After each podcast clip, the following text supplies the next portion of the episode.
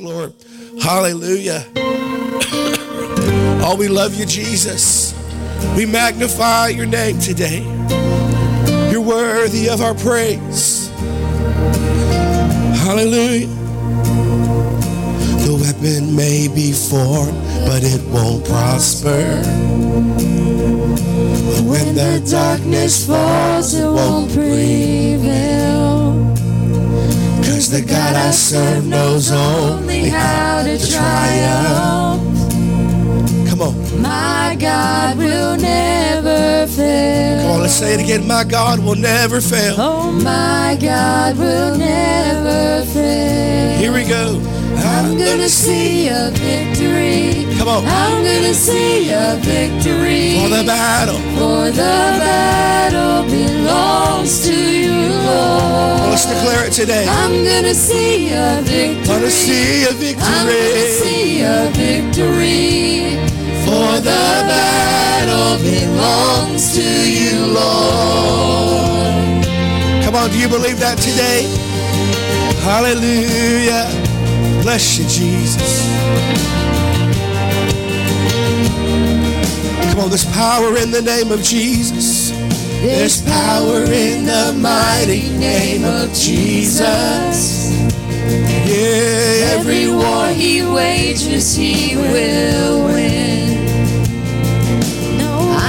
No, I'm not backing down from any giant. Cause I know how this story ends. Yes, yeah. I know how this story ends. And I'm gonna see a victory. Yeah. I'm gonna see a victory. Come on, for the battle. For the battle belongs to you, Lord. I'm gonna see a victory. I'm gonna see a victory. For the battle belongs to you, Lord. Gonna see, yes, we are. Yeah, come put your hands together today. Lord, we thank you for victory. We thank you for victory.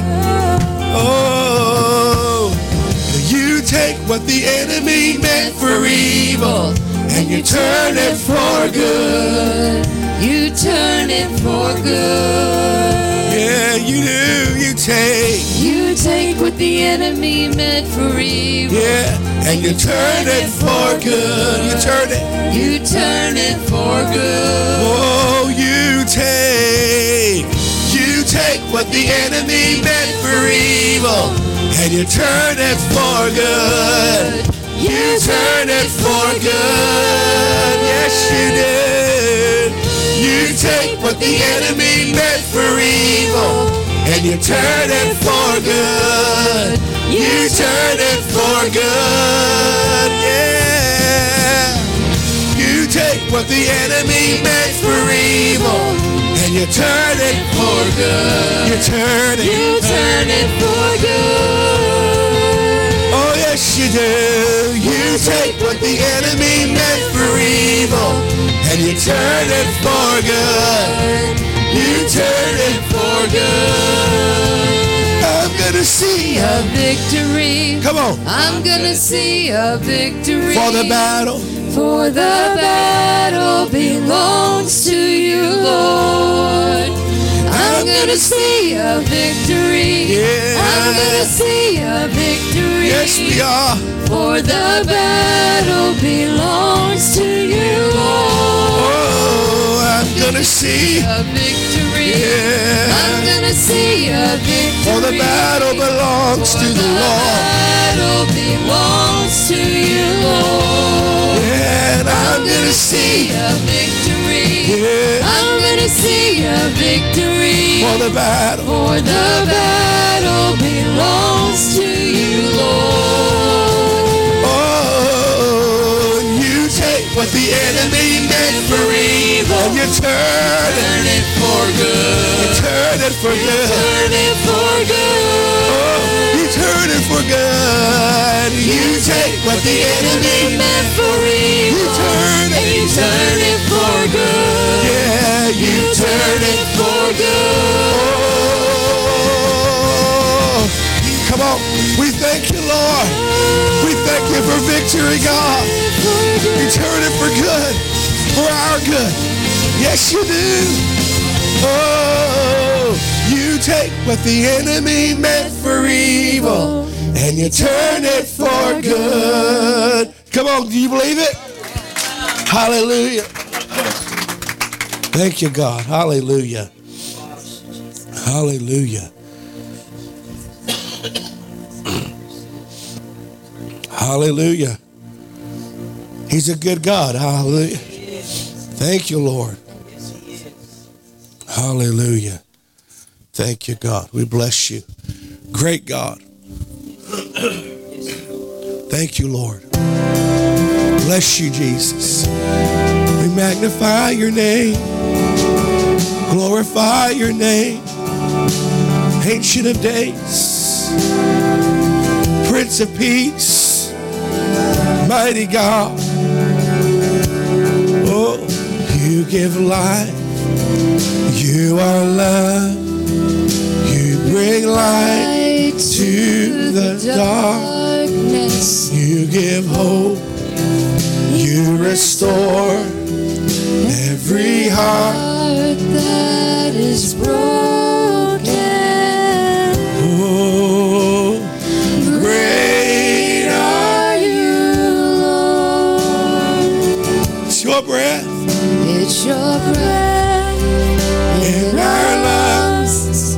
So we pour out our praise, pour out our praise. It's your, Your breath in our lungs. So we pour out our praise to you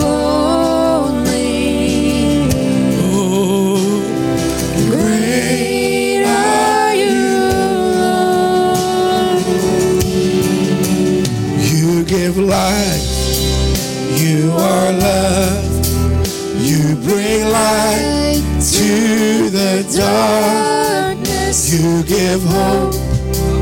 You restore every heart. every heart that is broken. Yeah, say of you. Great are you, Lord. It's your breath, yes it is. It's your breath in our lungs. in our We lungs. pour out. So we pour out our praise, pour out our praise. It's your breath in our We lungs. pour out. So we pour out our praise to you only. Yeah. Pour out our praise. Pour out our praise on you. Oh, yes, you are great. Great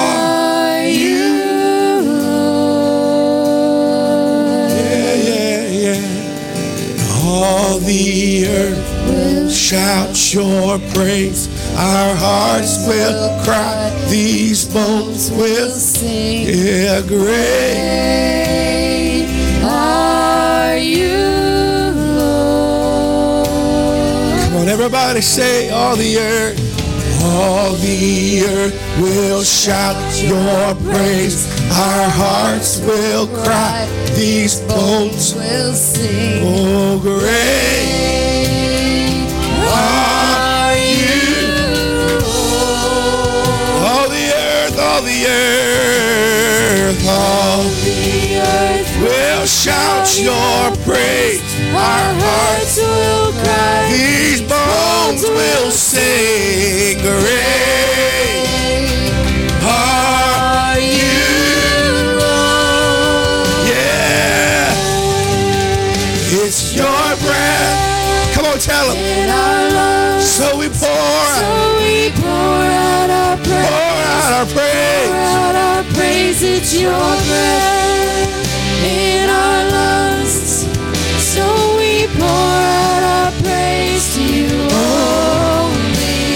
It's your breath in our lungs. So we pour Pour out out, praise. pour out our praise. Your breath Your breath. in our lungs. Oh, so we pour out Out our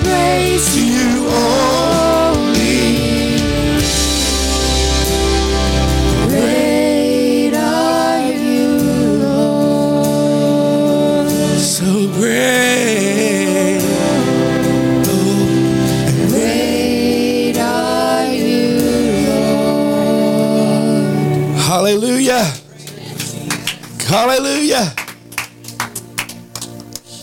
Come on, give the Lord a hand clap and praise if you believe that today. Come on.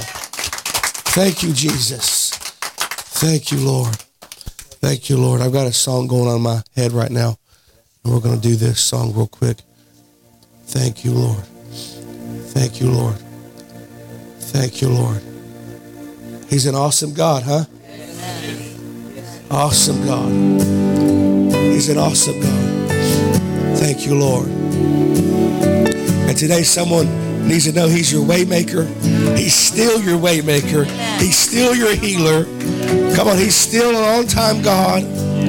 He's still, he's still, he's still working all things for your good. Come on. Oh, we bless you, Jesus. You are here. You're moving in our midst. I worship you. I worship you. You are here, working in this place. I worship. Come on, I worship you. I worship you. You are here. You're moving in our midst. I worship you. Come on, I worship. I worship you. You are here. You are here. Working, working in this place. I worship. you. I worship. I worship you. Oh, so we call him Waymaker, miracle worker, promise keeper, light in the darkness. My God, that is who you are. Oh, we call you Waymaker. Waymaker, miracle worker, promise keeper, light in the darkness. My God, that is who you are. Oh, Waymaker, Waymaker. Miracle worker, promise keeper, light in the darkness. My God, that is who you are. Waymaker, miracle worker, promise keeper, light in the darkness. My God, that is who you are. You are touching every heart. I Worship you. I worship you. You are here, healing. You're healing every heart. I worship you. I worship you. I worship you. You are here. You're mending every heart. I worship you. I worship you. You are here. You're mending every heart. I worship you. I worship you. On, let's declare it today. Waymaker. Waymaker, miracle worker, promise keeper, light in the darkness. My God, that is who you are. Waymaker, miracle worker, promise keeper, light in the darkness. My God, that is who you are. When I don't see it, you're working. Even when I don't feel it, You're working. you never stop. You never stop working. You never stop. You never stop working. Even when I don't see it, you're working. Even when I don't feel it, you're working. You never stop. Never stop. You never stop working. You never stop. Never stop. You never stop Even when, even when I don't see it, you're working. Even when I don't feel it, you're working. You Never stop. You never stop working. You'll never stop. You never stop. You never stop working. Even when, Even when I don't see it, you're working. come on, Even declare it when I don't feel it, you're working. You never stop. You never stop. You Never stop. You never stop. You never stop working. I Waymaker. don't see it. Oh, you're working. You never stop. You never stop working. You never stop. You never stop working. Even when, Even when I don't see it, you're working. even when I don't feel it, you're working. you never stop. You never stop working. You never stop. You never stop. You never stop working. Waymaker, miracle worker, promise. Keeper, light in the darkness. My God, that is who you are. Oh, waymaker, waymaker, miracle worker, promise keeper, light in the darkness. My God, that is who you are. Oh, that's who you are. Hallelujah. Who you are. Come on, do you believe that? Amen. Hallelujah. Hallelujah. Hallelujah. Hallelujah. Amen.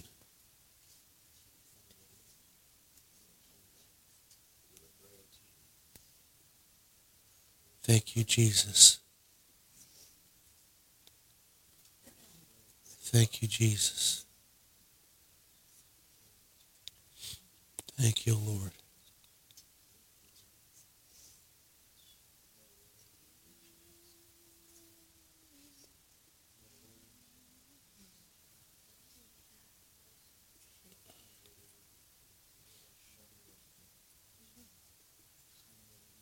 Thank you, Lord. Worthy of our praise. Worthy of our praise.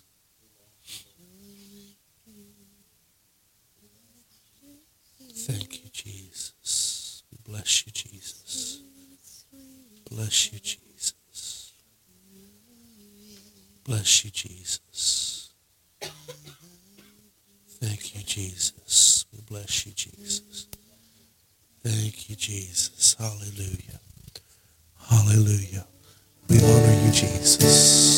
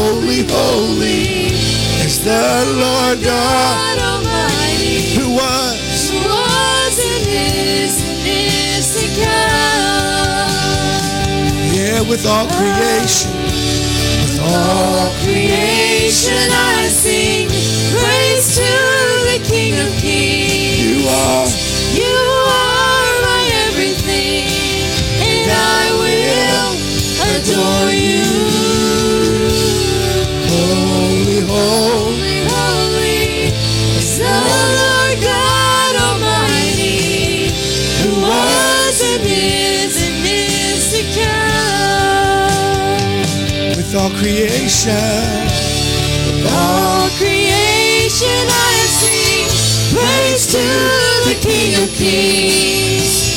You are my everything, and I will adore you. Thank you, Jesus. Hallelujah. Father, we adore you.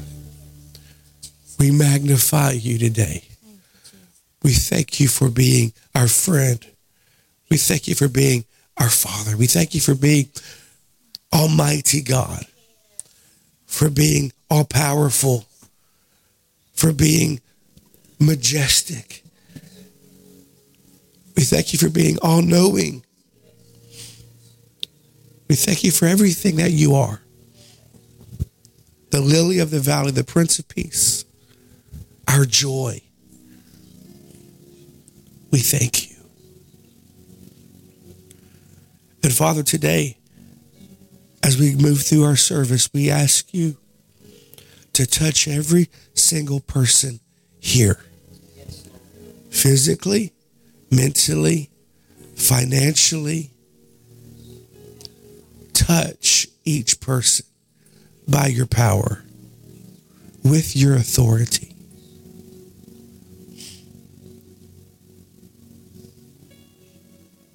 We thank you that we haven't come just to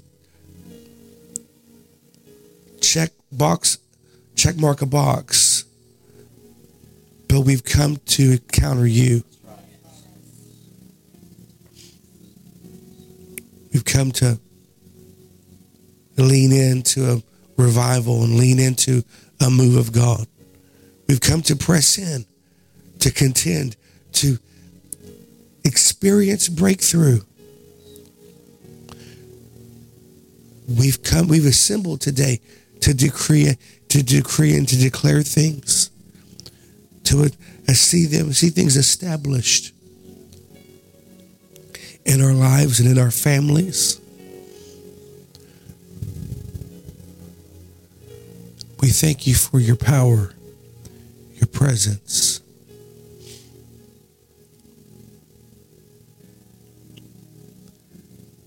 You're an awesome God.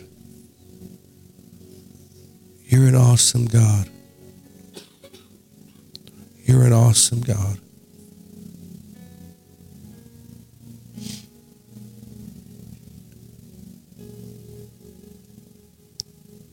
He knows your name.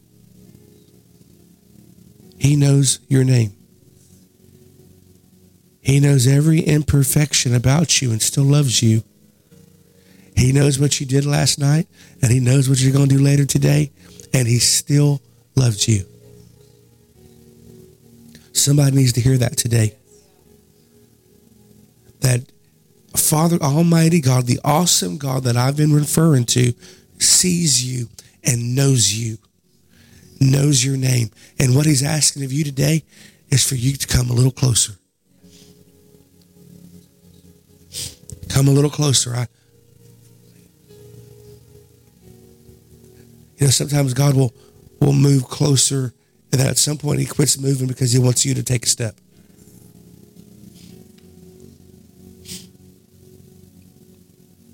So, Father, today corporately we take a a few leaps to get closer to you. We, we want a, a fresh baptism. We want a fresh encounter. We're not satisfied with yesterday. We want more today. We want more. Come on, just say, I want more. I just want more. More. Come on, ask him to fill you up right now. Just ask him to fill you up right now. Fill me up, Father. Where I was feeling weak and drained, fill me up, Father. Where I was feeling, oh, when I was running on empty, fill me up, Father. Fill me up. Thank you, Lord. Thank you, Lord. Thank you, Jesus. Thank you, Jesus. We just rest in his presence right now. We just receive from him. What do you mean you receive from him? That means I'm just going to be still and know that he's God. And all my troubles and all my anxieties, I'm going to cast them on him for a moment. And I'm just going to sit here and just receive from him strength and peace and joy so just close your eyes for a second and just ask Father God to just refresh you, revive you, rejuvenate you.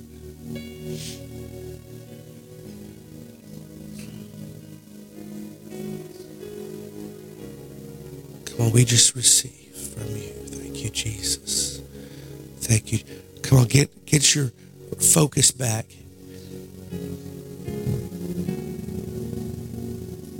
Get your focus back. Thank you, Father. We worship you, praise you. Hallelujah. Hallelujah. Hallelujah. Hallelujah. Hallelujah. Thank you, Lord. Amen. Give the Lord a heck clap of praise. Come on. Thank you, Jesus. Well, you can be seated if you're not already sitting. Thank you, Lord. Well, today's a good day. Amen. No, it's not a good day. It's a great day. It's a great day. Amen. Yeah, it's a great day. Any day that I have breath, it's a great day. Hallelujah.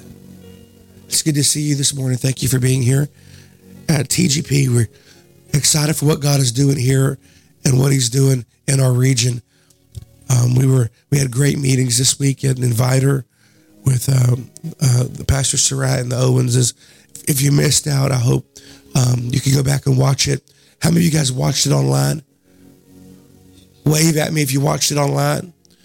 Thank you for participating from home. We appreciate it. It was a, a great time. And if you watch Thursday, Thursday night, That's a word for our region about a, a cry for revival. One cry, just one cry.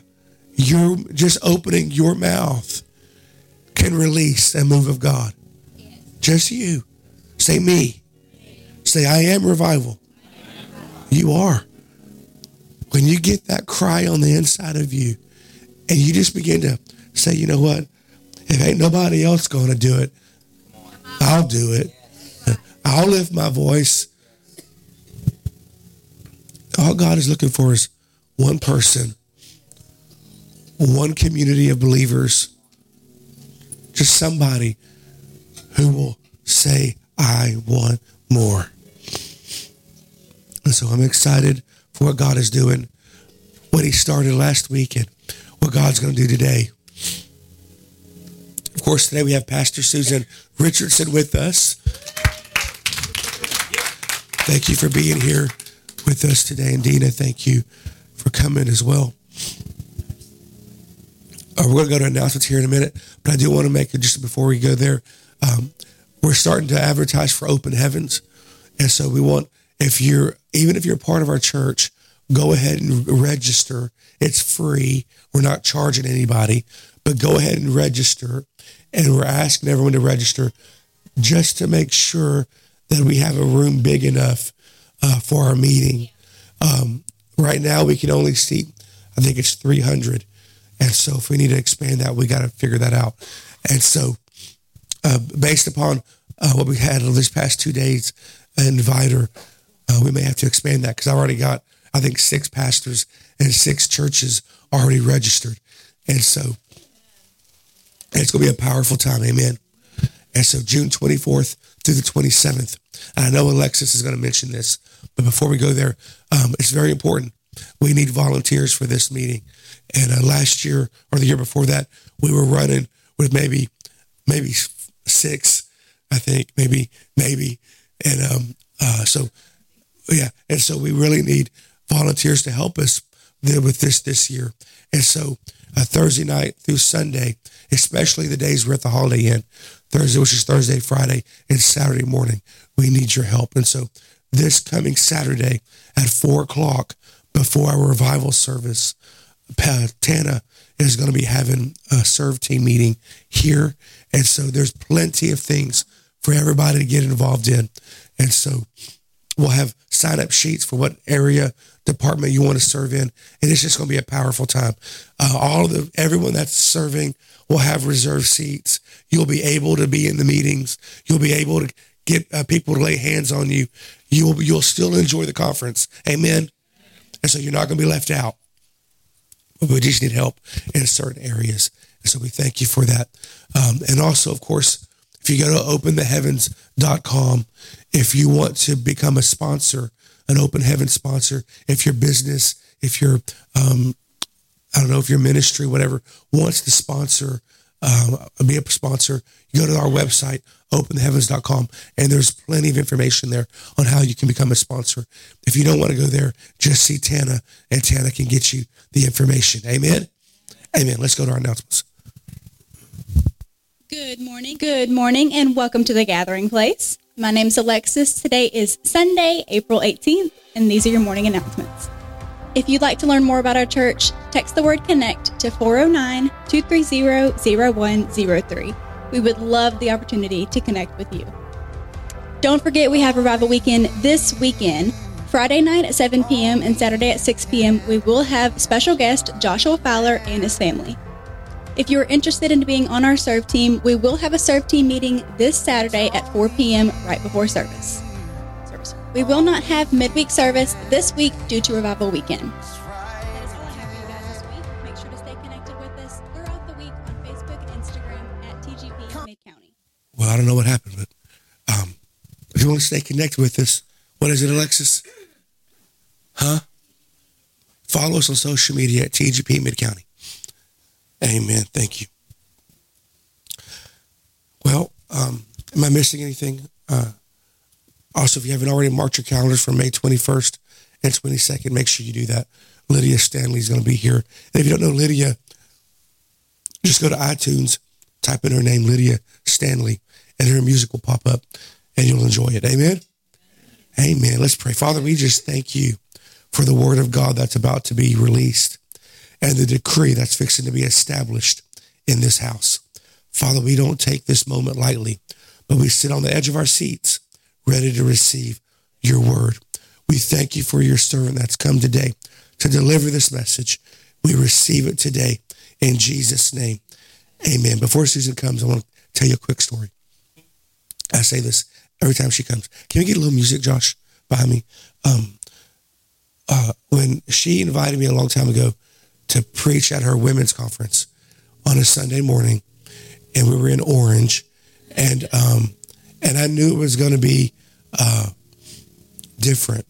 I woke up really early that morning, about four o'clock that morning, and just began to pray. And honestly, I didn't know what I was going to say. And the Lord told me to turn on um, an old time preacher. You don't know his name, uh, Kenneth Hagin, and um, and so I started watching, just letting letting the word just feed my spirit. Amen. And so I get there at her meeting, and it, a next level was waiting for me when I arrived there. And you know, Susan Richardson. There's only been really two ministries that have have stayed close to me over the years, and uh, you guys met the Bilbos um, previously, and, and, the other one's Susan and Charlie Mack. And uh, when um, no one else in ministry wanted me, Susan did.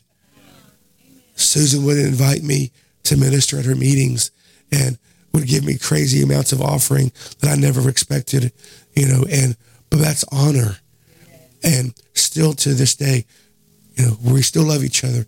We still honor each other. And uh, I think we talk more now than we ever have. And um, I'm just so grateful for men and women of God um, who are integrous, who are bold, and who will stand up for truth. And one of the things you won't see behind this pulpit is a weak preacher. You're gonna find you're gonna see people behind this pulpit who will speak the word of God, not their opinions. We got enough opinion. So when we bring folks in here, we bring people in here that are bold. You may think they're brash. You may think they're, my God, I would never, ever say that. But you know what? We need to hear some things. And sometimes they just got to be loud and obnoxious until we can hear it. Because we get in a rut. We get in, Christians get in ruts. And, um, and so God is saying to, hey, what did Carl Bean say a few weeks ago? A tin hut. Get it, wake up. Get get it, get at attention. Amen. And so I'm thankful for Susan to bring the word. Can we stand and welcome Susan Richardson to TGP today?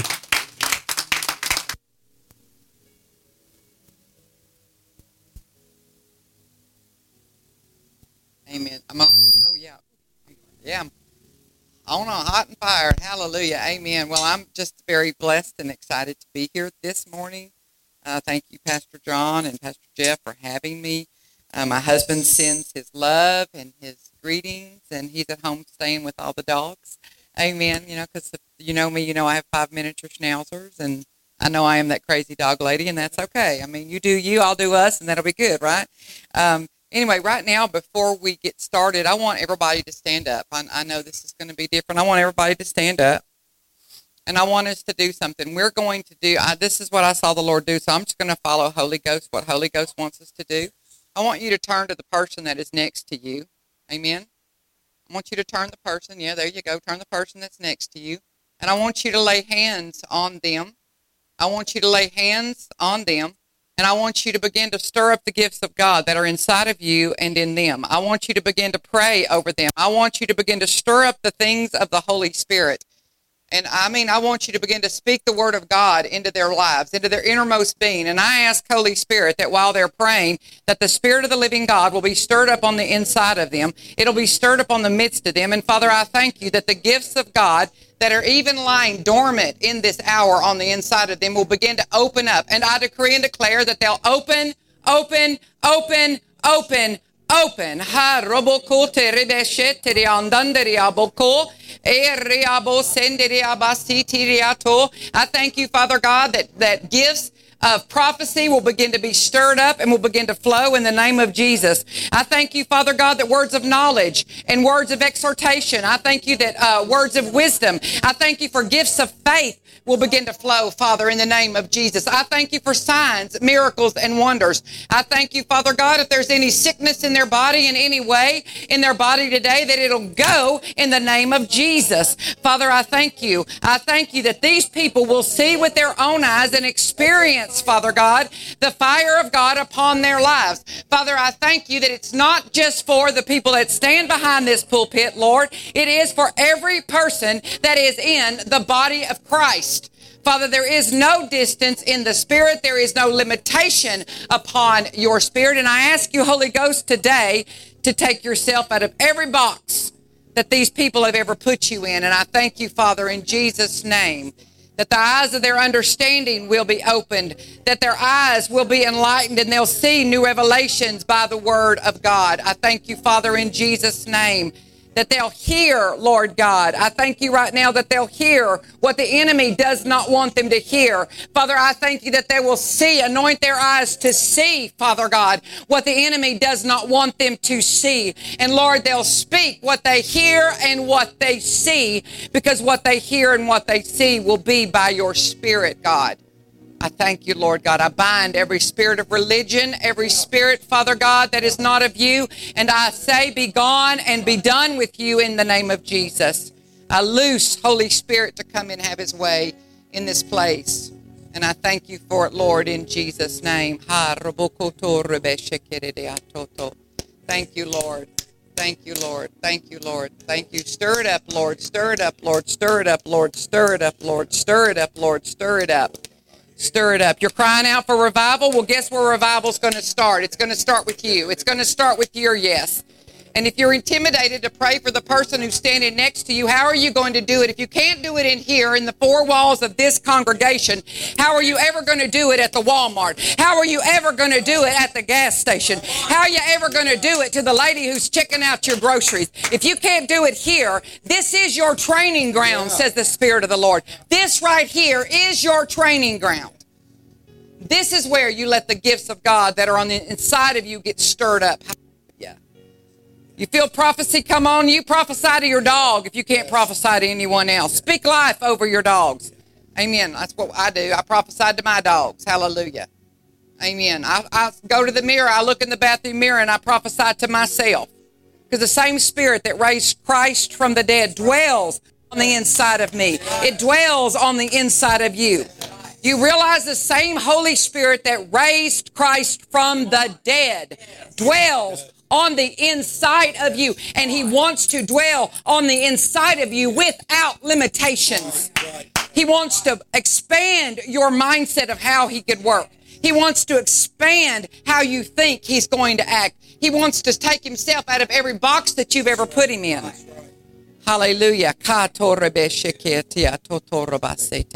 Hallelujah. Hallelujah. Hallelujah wants to change your mind about some things, change your perspective. He wants you to see things in a new way.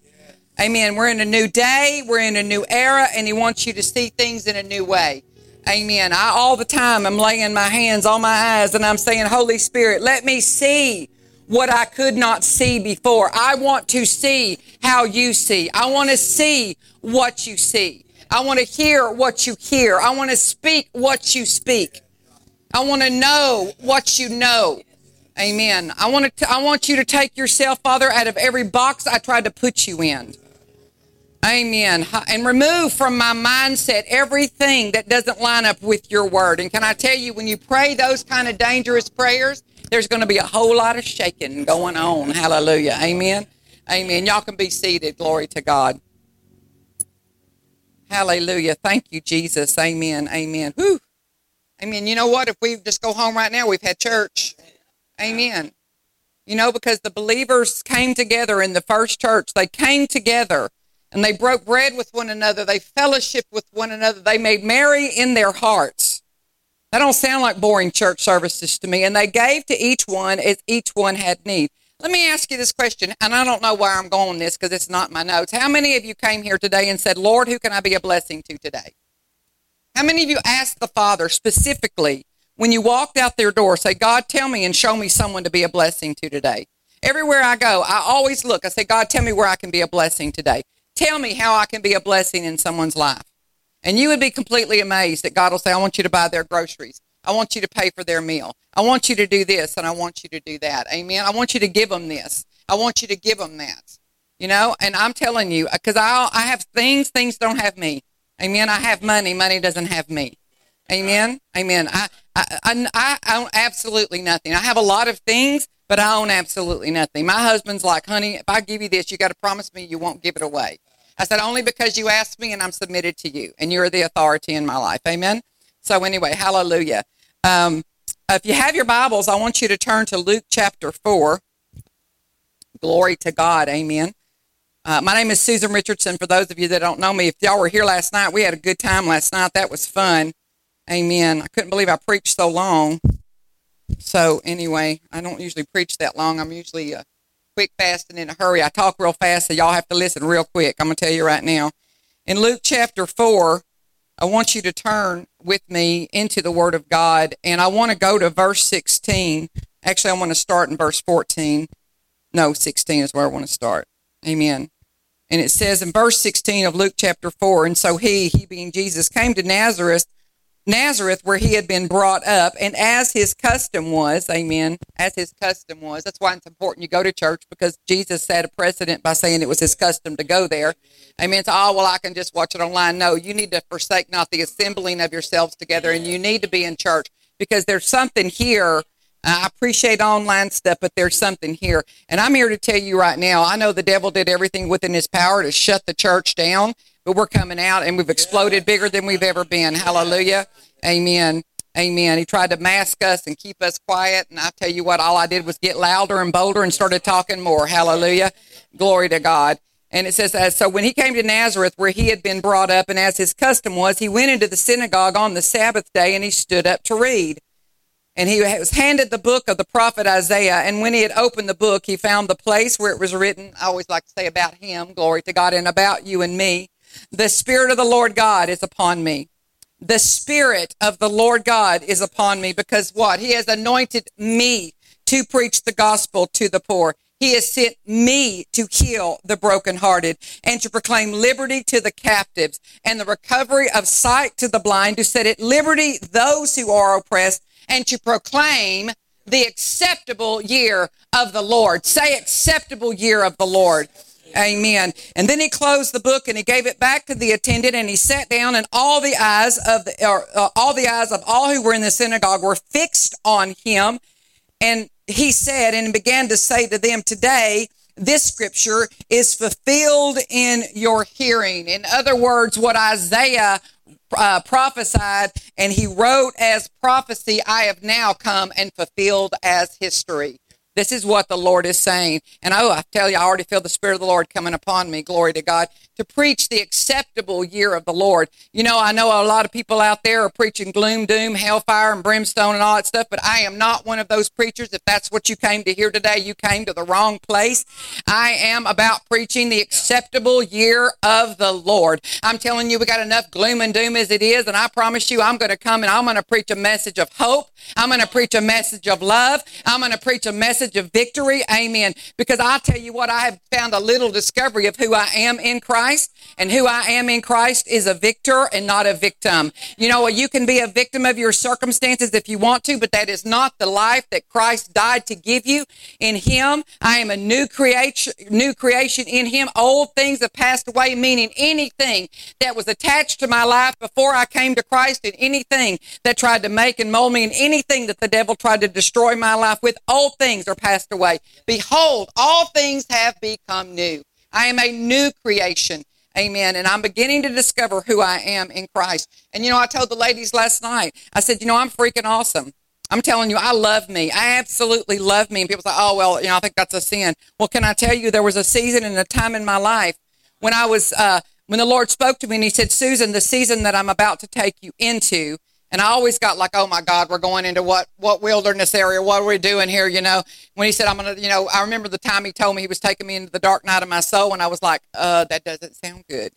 you know, and then I remember going through that dark night of my soul, and it was really one of the hardest times I remember of my life. Just everything out here was good, but in here, everything was a whole lot of shaking going on in here.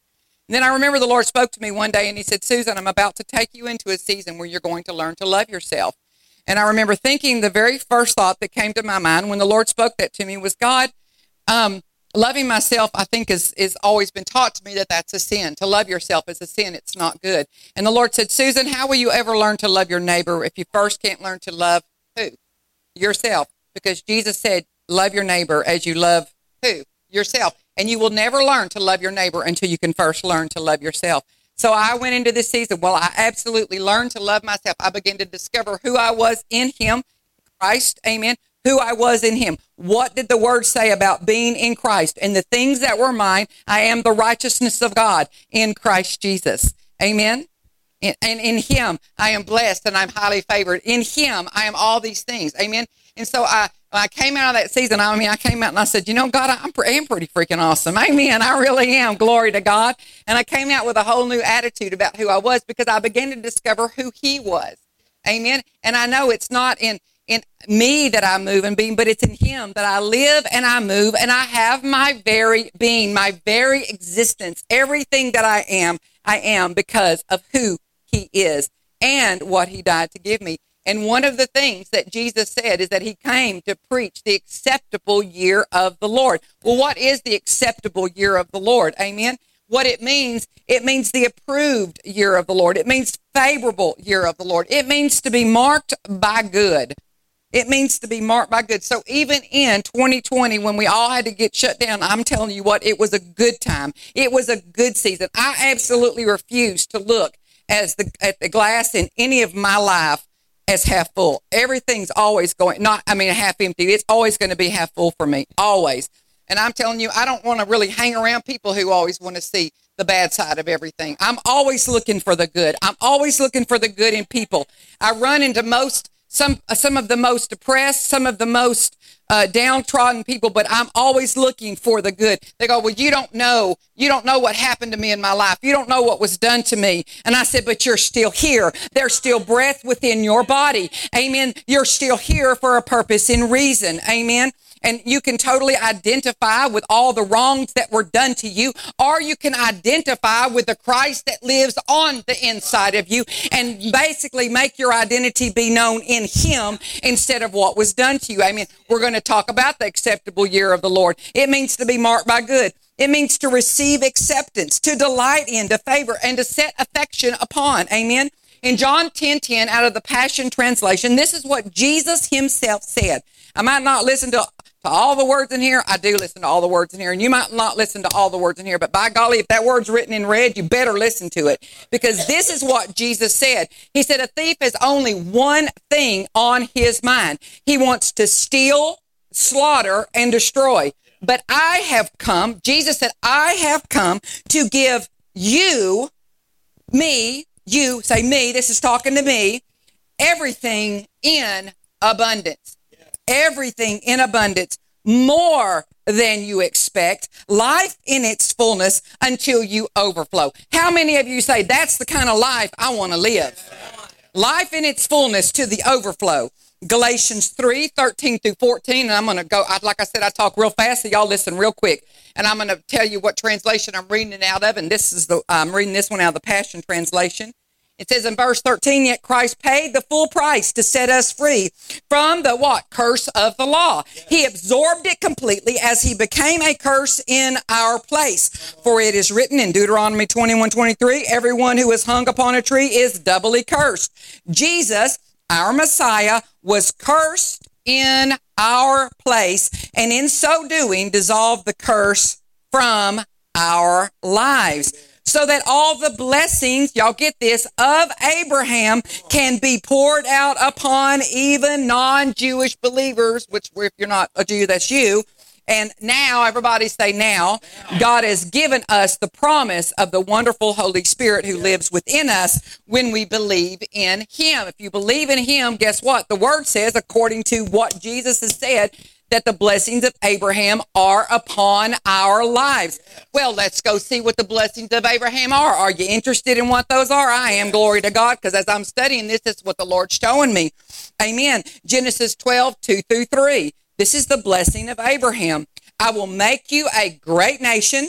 I will bless you and I will make your name great. You shall be a blessing. I will bless those who bless you, and I will curse him who curses you, and in all the families of the earth shall be blessed. And in you, all the families of the earth shall be blessed. In other words, you are blessed to be a blessing. Amen. It's not to heap it upon your own self. It is you so that you can be a blessing to someone else. Genesis 24, 1, 12 chapters later, I want to read this to you. Genesis 24 1, it said, Now Abraham was old and well advanced in age, and the Lord had blessed Abraham in all things.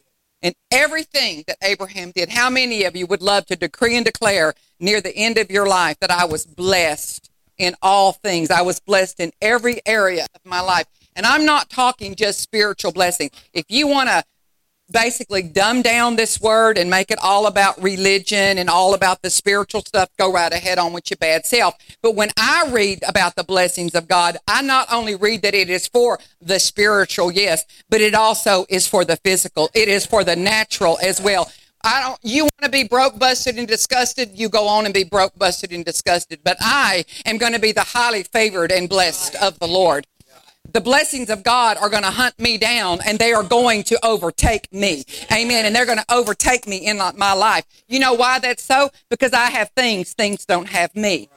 Amen. I have things, things don't have me. I, I, challenge you to give as much as I give. I challenge you to give in the way, in the manner in which I give. And can I tell you that anyone who knows me and anyone who hangs around me knows that I'm a giver.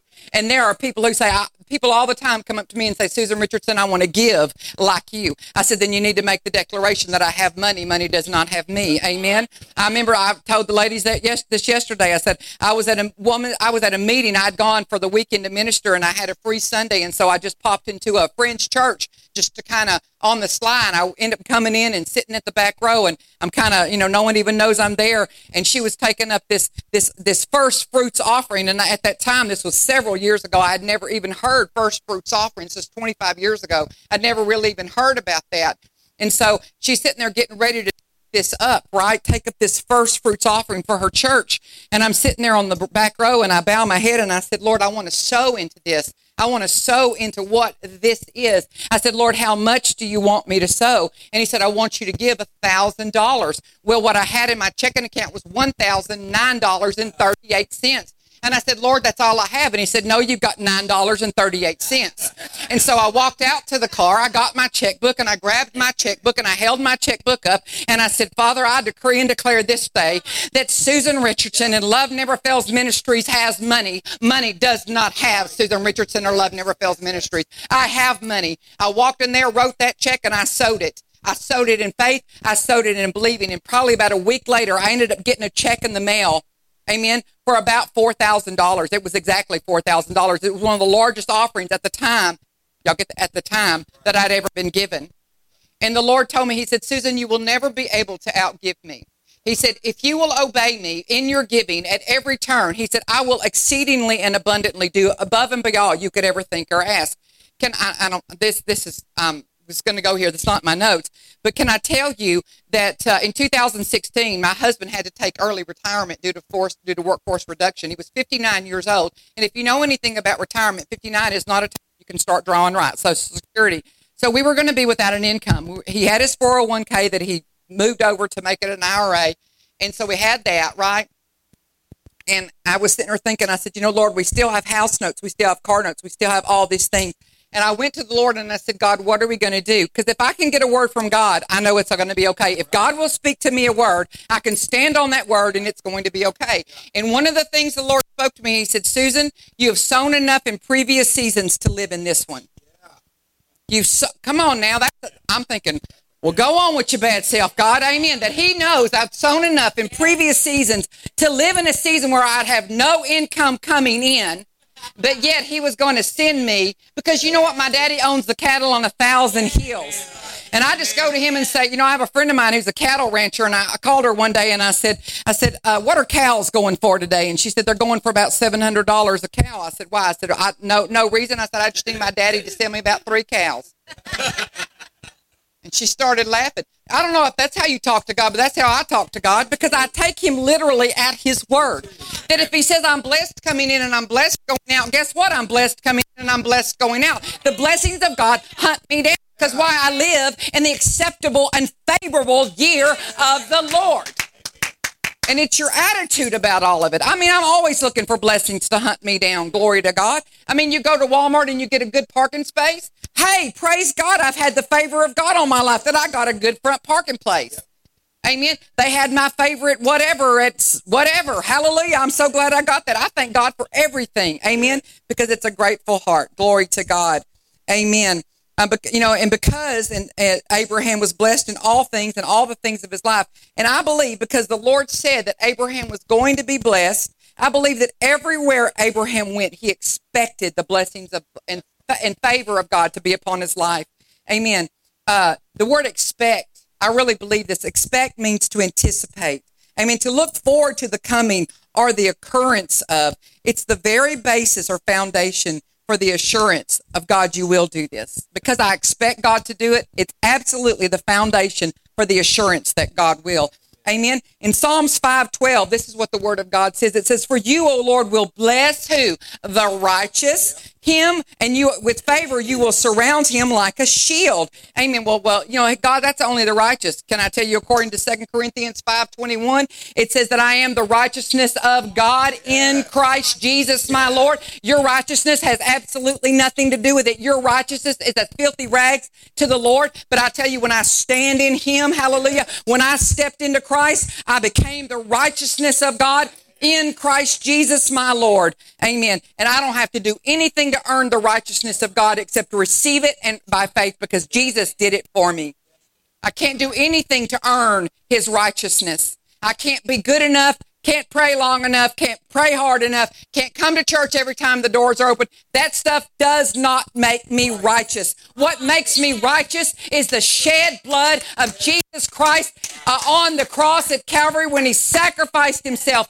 Said, This is what I'm going to do, Father. Not my will, but your will be done. And I will do this for humanity. Amen. And when he cried it, it was finished. Guess what, people? It was finished. And we, as his people, stepped into the righteousness of God when we accept Jesus Christ as our Lord and as our Savior. Amen.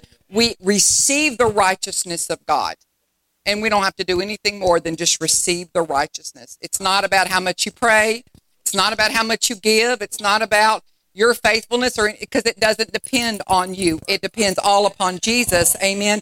So I step into him and because I am the righteous, I expect that the Lord will bless me because the word says in Psalms 512 that I will bless the righteous with favor, I will surround him like a shield. I will bless the righteous and then with favor. So not only are you going to be blessed, you're going to have favor and it's going to surround you like a shield. And what favor means uh, in that uh, scripture means it means delight, desire, good pleasure, and it means aid and assistance. So anything you need, everywhere you go, everywhere you go, expect because you're surrounded by favor like a shield that doors are going to open for you. Doors that no man can close, that no man can close. Door, I mean, that doors are going to close. That things that you're going to find favor with your bosses and they're going to say to you things like, I don't know why I'm giving you this promotion because you've not been here longer than anyone else. But I'm telling you, I know that I'm supposed to give you this promotion. Well, I wonder who did that.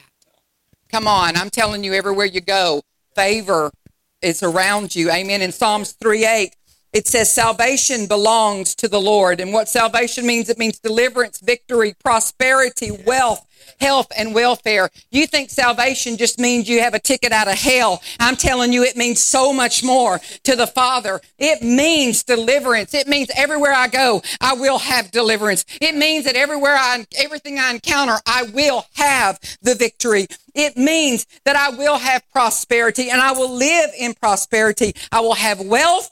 I will have health and I will have welfare and well being. Amen. Because salvation belongs to the Lord and your blessings, O Lord, are upon your people. If you are God's people, the blessings of God are upon you. And then it says Selah. which means pause and think about that. Meditate upon, meditate upon it everywhere you go. I'm a blessing magnet. People run me down to do good things for me. I'm a blessing magnet. Amen. Hallelujah. I'm preach myself happy. Blessing, and I, this is what it this is what it actually means. It is a thing conducive to happiness or welfare, something that promotes goodness or well-being. Amen. Blessings of God. Amen. Now, I'm not going to tell you that because you're blessed, you're not going to go through a hard time what I am going to tell you that because you are blessed in the midst of a hard time, all things are going to work together for your good because you love God and you're called according to his purpose. God's going to turn all things around. God, I don't know how you're going to turn this around. I don't know how you're going to make this mess a miracle. I don't know how you're going to make this test a testimony, but by golly, I trust you're going to do it. Amen. Because I am yours and I am the blessed of the Lord. It's all about having a perspective. Hallelujah. You can go through the fire and the fire can either burn you up or it can forge you and it can make something out of your life. It can make something worth useful in the kingdom of God out of your life. The fire can either destroy you or the fire can anoint you. Hallelujah. And it can anoint you with an anointing that will destroy the devil everywhere you go. Hallelujah. Amen. Because see, the devil sends the fire to try to destroy your life. But in the fire that the devil sends to try to destroy your life, the Father will forge you in it if you allow him to do it. And he'll take all the things that the devil meant for your harm and destruction and he will turn it around for good and glory. Amen. Amen. And he'll make you a vessel, fill you with an anointing that will, you will go out for the very thing that the devil tried to destroy you with. God will put an anointing in you that you can go out and help set others free because that's what it's about. I'm telling you right now, God is never going to waste your pain. He will never waste a hard time time or a pressing time that you have been through. Glory to God. You know, people, I, I minister to a lot of women all the time, and they'll talk about how they were abused by some crazy creepy uncle or they were abused by their father or whatever. And I'm saying, okay, so what are we doing with this now? And they're like, well, you know, I just can't seem to get past it. You know why? Because they identify with it they identify and all in their minds they are is a victim instead of realizing that they are the righteousness of God in Christ Jesus, that they're the blessed of the Lord. And they think, you know what? Instead of letting this thing eat my lunch, I'm going to eat its lunch. I'm going to go out and I'm going to, I'm going to lay hands on every woman I know that has been abused. I'm going to lay hands and let the anointing on my life, let the breaking that the devil tried to come and destroy me with, I'm going to let that come inside of me and I'm going to let it flow out of me and I'm going to help let it set captives free because the Spirit of the Lord God is upon me. He has sent me to preach the gospel to the poor. He has sent me to help the captives be set free. Whew! I'll be danged if I'm going to let the devil keep me in a box. Come on now. With the things I've been through, I'm thinking to myself, you know what? God, when I come through this, I'm going to give that devil a black. I'm to stomp him right back to where he goes. I'm to stomp him. I'm, oh, I don't know, y'all. Some of y'all need to get a fight in y'all. Amen. Some of you need to get a fight back up inside of you. Amen. Amen. In Second Corinthians 8 9, this is what Jesus said. He said, For you know the grace of our Lord Jesus Christ, that through that though he was rich, yet for your sakes he became poor, that you through his poverty might become Rich, thank you. Somebody knows their Bible might become rich. Well, they're talking about rich and spiritual things. Uh, no, they're not. They're talking about rich and what that word means. It means to be increased in goods and in wealth. How many of you would love to have a little increase of goods and wealth? Do you seriously not want to be increased in goods and wealth? Yes, that hand. Yes, there you go. Come on now. Seriously. Let me tell you something.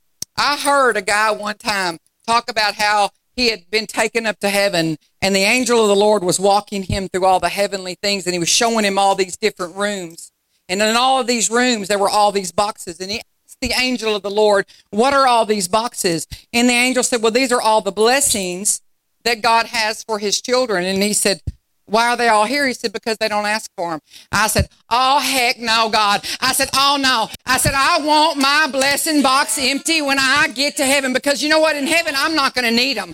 The only thing I want when I get to heaven is a crown to lay at his feet. I told the Lord, I said, God, I want my blessing box empty. I want that sucker to have dust in it when I get there. And God, I said, I want all the rest of those blessing boxes that they're not asking for because they're too holy and righteous to ask for that stuff. I said, God, I, I'm not. I'm asking for everything. I want everything and I want it right now. I want it right now for the sake of the gospel and for the sake of the kingdom. I want it right now. I'm putting a demand upon the anointing that's on this word. So I can't believe you asked God for that stuff. You better believe I asked God for that stuff. Can I tell you? Let me just tell you how good God is, right?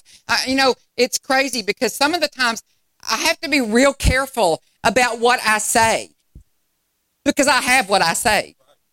And I have to be really careful about what I say because sometimes I say things that I'm thinking like, I don't think I really even want that. Or I don't, whatever. And, uh, hence why I have five schnauzers.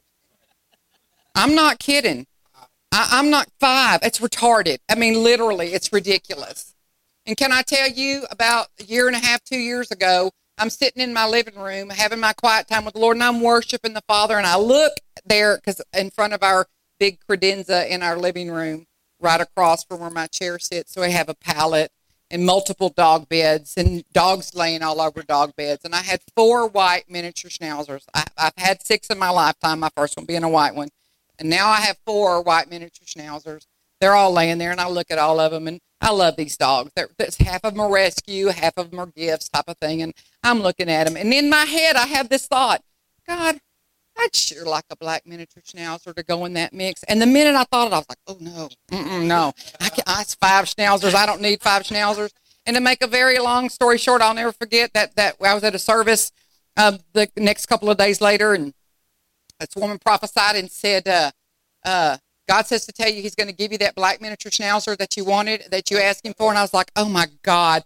And my husband's standing there and he's pulling on my shirt like this, like this. And I just like, you know, I said, don't talk to me right now. And so we, we, uh, we go home and that night, I'll never forget, we're taking the pillows off the bed and my husband looks at me and he says, Baby, I don't know what she was talking about, but I'm going to tell you right now, no to that minute. We don't need no more schnauzers. And I said, Baby, I so absolutely agree with that. I absolutely agree with that. I said, But be real careful about telling me no because every time you've told me no, God's given me multiple of what you've told me no to, multiple of what you've spoken to me, right?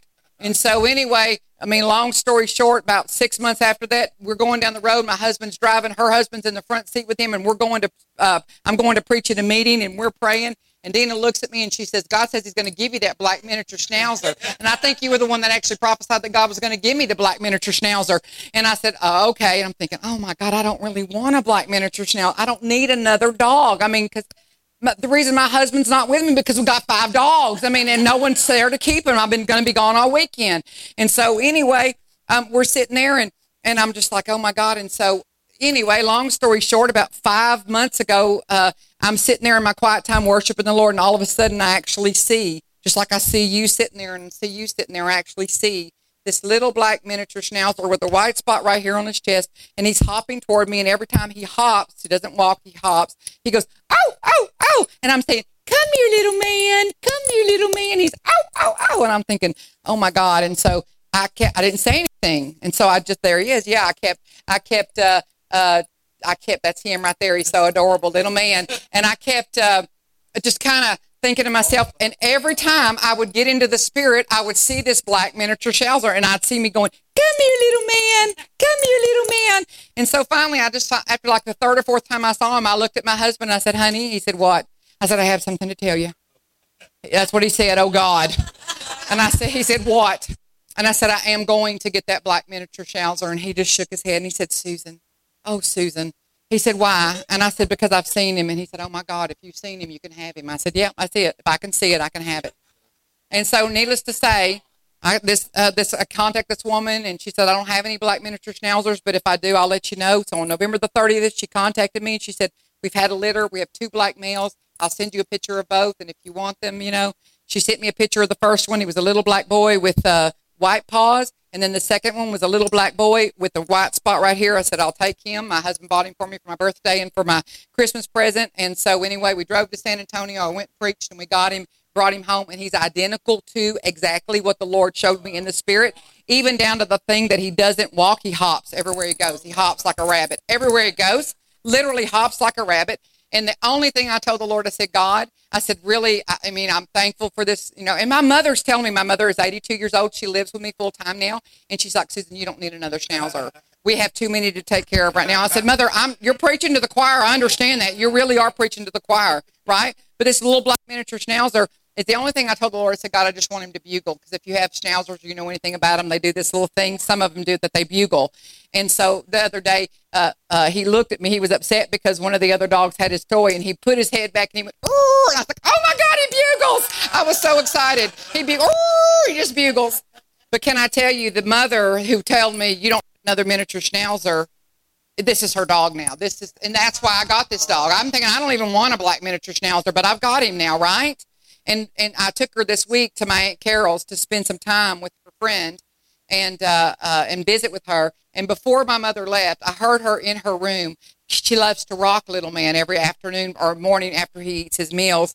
And she was rocking him, and she was telling him, "Now look, Mimi's going to be gone for about five days, but when I come home, I will rock you again. But until then, Mama's going to take good care of you, and she'll rock you." I'm thinking, heck, I'm gonna rock that kid. I'm not doing that, you know. But she's telling him now, be a good boy, and when I get home, Mimi's gonna miss you so bad. I thought, okay, God, that's where I got that dog. It's for my 82 year old mother who said I didn't need one. See, God's gonna give you what you even don't think you need.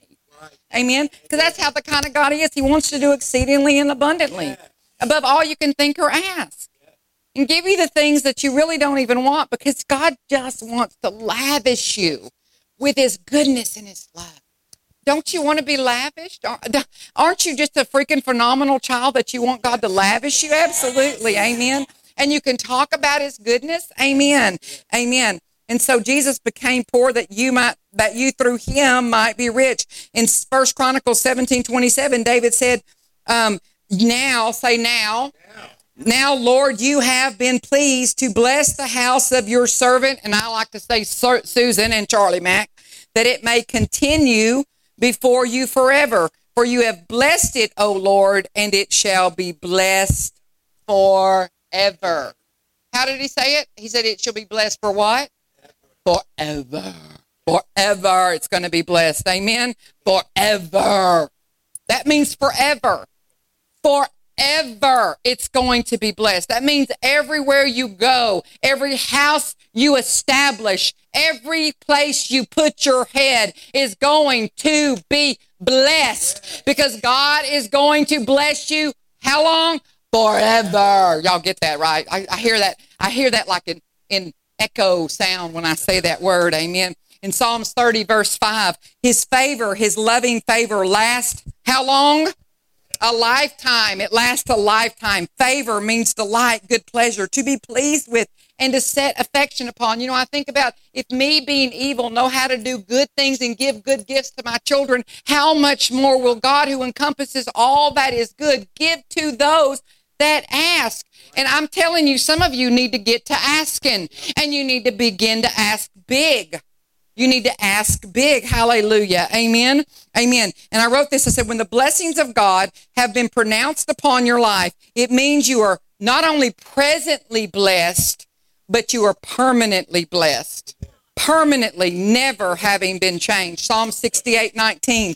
Blessed be the Lord, uh, oh my soul, uh, who daily, oh my God, who daily, every single day, what does he do? He loads us with benefits the God of our salvation. You know what benefits is? Benefits is anything that aids or promotes well-being, something that produces good or is help or gives you a helpful result.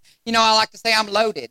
I'm daily loaded. Glory to God. Every day I look for a benefit to be loaded to my account. Every day. You know why? I, because I have an expectation that God is going to be a God of his word and fulfill that word on my life. And if he said that he daily loads me with benefits, guess what he means? He means he daily loads me with benefits. Amen. Come up here. I'm going to give you a little bit of, stand right there give you a little bit of revelation of this. Okay, if he's going to load me with benefits, okay, here we go. We're going to put this on you. Here we go. There you go.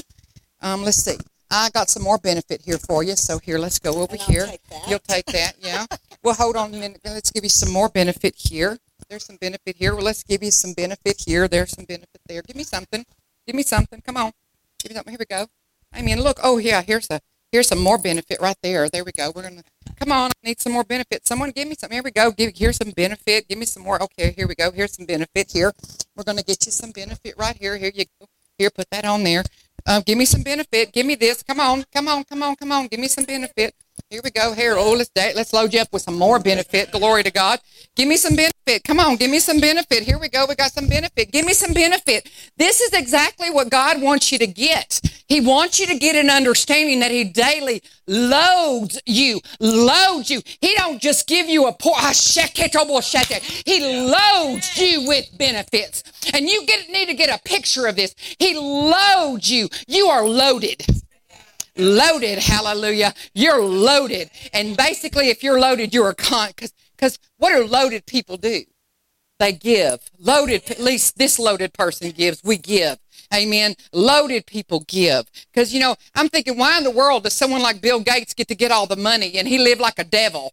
Hallelujah. I'm telling you, the, the wealth transfer is, is, that's laid up for the just is transferring now into the hands of the just. And you and I are the just. Amen. There is a transference going on. Okay. Now I have no idea where all these loaded things go. Somebody, okay. Thank you, Jesus. Hallelujah. Amen. Hallelujah. I just heard the Holy Ghost say, all of you that handed me something, glory to God, guess what? You're going to experience loaded. Glory to God. Hallelujah. You're going to experience loaded. Let me tell you this about this, right? This is the Louis Vuitton, right? I would never in my wild, I would never spend the kind of money on this kind of purse. I would never do that. Ever, ever in my wildest dreams, I just wouldn't do it. Amen. But I told the Lord in my head one day, I think I'd like a Louis Vuitton purse. For my birthday that year, my daughter and my son-in-law gave me a Louis Vuitton purse. You want, that's exactly how it works. You know, I remember one time sitting at the mall with my daughter and she was, she and I were shopping and she said, mother, I have to go to the restroom. So I said, okay, I'll sit here on this bench and I'll wait for you. And that was probably 15 years ago, 20 years ago. And I'm sitting on that bench at the Woodlands Mall right after it opened. And I'm sitting on a bench outside the Coach Purse store and I'm watching all these people walk into the Coach Purse store. And I tell the Lord, I said, you know, Lord, I'd love to go in there and shop around, but I'm way too white trash to go in there and shop around. And that's when I didn't have the understanding of who I was in Him, right? And that night I went to go preach at a, a service, a church over there. And after the service was over, this man and his wife walked up to me and he said, Susan, can we see you for a minute? And I said, sure. And they said, we have something for you. And he handed me this box. And he said, the Lord said to t- the Lord told us to get this for you. And the Lord told us to tell you that you're never to again call yourself white trash. You want to know what was in the box? A coach purse. And it was the first coach purse that I'd been given and now I probably own about 15. And every single one of them have been gifts from God to me. That God put it on someone's heart to buy me a purse and give me a coach purse. I mean, I'm talking like I, I got good stuff. And you know why? Because God only gives good stuff. Amen. Amen. He only gives good stuff. Hallelujah. You always, I, so I, I'm telling you, when, when I didn't even know that this concept worked, when I didn't even realize that this concept of being the blessed of the Lord was something that could operate in my life, amen, I was still, God was starting to show me, look how good I can be. And now that I realize how good He can be, I'm like, oh, God, you're going to blow my mind at how good you really can be. He's gooder than good. He's the best of the best. He's the bestest and the goodest of all. Amen. Hallelujah. And I know that's not the, that's not proper English, but y'all know what I mean. Amen. It says He daily loads me with daily. That means every single day you should expect that kind of blessing on your life. Daily loads you with benefits. Um, because why? Proverbs 10 22, it says, The blessings of the Lord makes one rich, and he adds what? No sorrow with it. No sorrow with it. I remember when my husband and I were living in a $200 a month hellhole because my husband had been out of a job and we didn't have anywhere to live. We had lost our home and, and we were, uh, and what just $200 a month rent house. And can you only imagine what a $200 a month rent house was look like? Can you imagine in your mind? And so I called it the hellhole. And I remember being in that house and thinking, God, I hate everything about this place. And so I began to put, I just began to say, you know, God, I know you've got better for me. And so I began to tell God, I said, God, I want a house. And I want that house to have three bedrooms. I want it to have two bathrooms. I want it to have central air and heat. And I want it to have a dishwasher because those are the things I didn't have at that time. And I remember thinking, thinking and began to pray and I began to tell the Lord, this is what I want. I remember sowing seeds and telling God, this is what I want. Because if you have a need, you sow a seed. Amen. That's a concept the Lord told me years ago. Amen. And so I kept, every time the Lord told me to sow a seed, I sowed a seed. And then I'll never forget one time I had this friend of mine uh, who had a nephew and he had bought some property that had been repossessed by the bank. And on that property set a mobile home.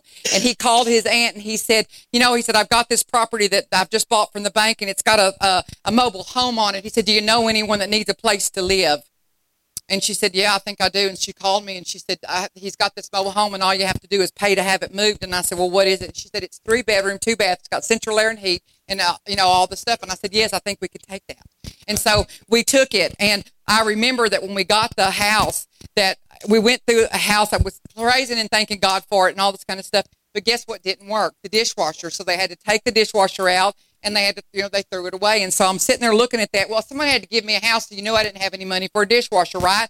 And so I kept looking at that hole and I kept prophesying to that hole. And I said, God, you give me everything you've given me. And there's not a dishwasher here and I want a dishwasher. I'd prophesy to that hole. You say, are you crazy? You better believe I'm crazy because I have what I say I have. Amen. I can do what I say I can do. Glory to God. And so I began to prophesy. I said, Father, I thank you. There's a dishwasher in this hole. I thank you, Lord, there's a dishwasher in this hole. Well, guess what? My mom and dad go to visit some friends of theirs they haven't seen uh, in 25 years, and they go by to visit him on the day that my nephew was born at the hospital here in Beaumont. And uh, they go by and his wife starts griping at the man that my mother and daddy are visiting with. And she says you need to clean out that shed. And he said as soon as i can find someone to give that dishwasher to. Sue you don't happen to know anyone who needs a dishwasher do you it's new in the box. And so anyway he he and it was probably about 25 years old in this box. So it was new in the box to me. My mother and daddy bring home the dishwasher. We hook it up and it runs. And there was even a cascade coupon that was 25 years old. And i took that sucker to, to walmart and got me a box of cascade. I'm thinking they're thinking, my God, this thing is old as the hills. Anyway, so I remember hooking that dishwasher up in about six months, it stopped running. Six months after it was hooked up, it just stopped working one day. And I'm like, God, your word says, what does your word say? That you give good gifts and you add no sorrow with it. Well, I'm sorrowful that this dishwasher stopped working because this is a gift from you and you had no sorrow with this dishwasher. And I said, Lord, what do I do about this? I'm crazy enough to ask him those kinds of questions. And he said, Well, what have I been teaching you? I said, Well, Father, where you've had me lately is that believers shall lay hands on the sick and the sick will recover. He said, Well, that dishwasher is a sick. Can I tell you, that's crazy faith. I'm talking crazy faith, kind of crazy out there. You think, Well, he just meant sick people. Well, not to him because he told me that dishwasher is the sick. I feel the anointing on my life today. I'm telling you. So I, what I do, I say, Okay, me and my crazy faith self laid my hands on that dishwasher and I said, In the name of Jesus, the Word of God says that believers shall lay hands on the sick and the sick will recover. Father God, I thank you that as a believer, I lay my hands on this dishwasher and I command it to work. And as God is my witness, uh, a witness that that dishwasher went clunk clunk shh, and started working and it never missed a lick it might still be running to this day and that was 30 years ago glory to god and can i tell you that dishwasher i mean or that house was the house that my husband and I sold to get the down payment for the bedroom and the house that I live in now. Hallelujah. My, my beautiful my beautiful brick home that I live in now, hallelujah, that's got four bedrooms, three full bathrooms, hallelujah. Uh, it's, it's absolutely gorgeous. Can I tell you that's what it is? And can I also tell you that in 2016, when my husband lost his job due to workforce reduction, and we were literally living in a season where I'd sown enough in previous seasons to live in this one, I began to tell the Lord, God, I still have a house note, I still have this. He said, Susan, like I told you, you've, you've sown enough in previous seasons to live in this one. And at the beginning of 2016, the Lord spoke to me and he said, Susan, I want you to begin specifically to sow seed to be debt free. I said, Yes, sir. Yes, sir. I can believe you for that. So anytime he spoke to me and told me to sow a seed to be debt free, I sowed it. It was not my tithes and it was not my offerings. It was a special seed that he spoke to me and I sowed out of obedience. He told me I gave it where he told me to give it. And every time I sowed it, I called it debt free. And can I tell you, I'm sitting there in my kitchen on September the 27th, and I'm talking to the Lord. I said, God, we're we're into September 2016. My husband has had no job since May. We've had no income coming in since May. God, you've been so faithful to meet every need according to your riches and glory in Christ Jesus.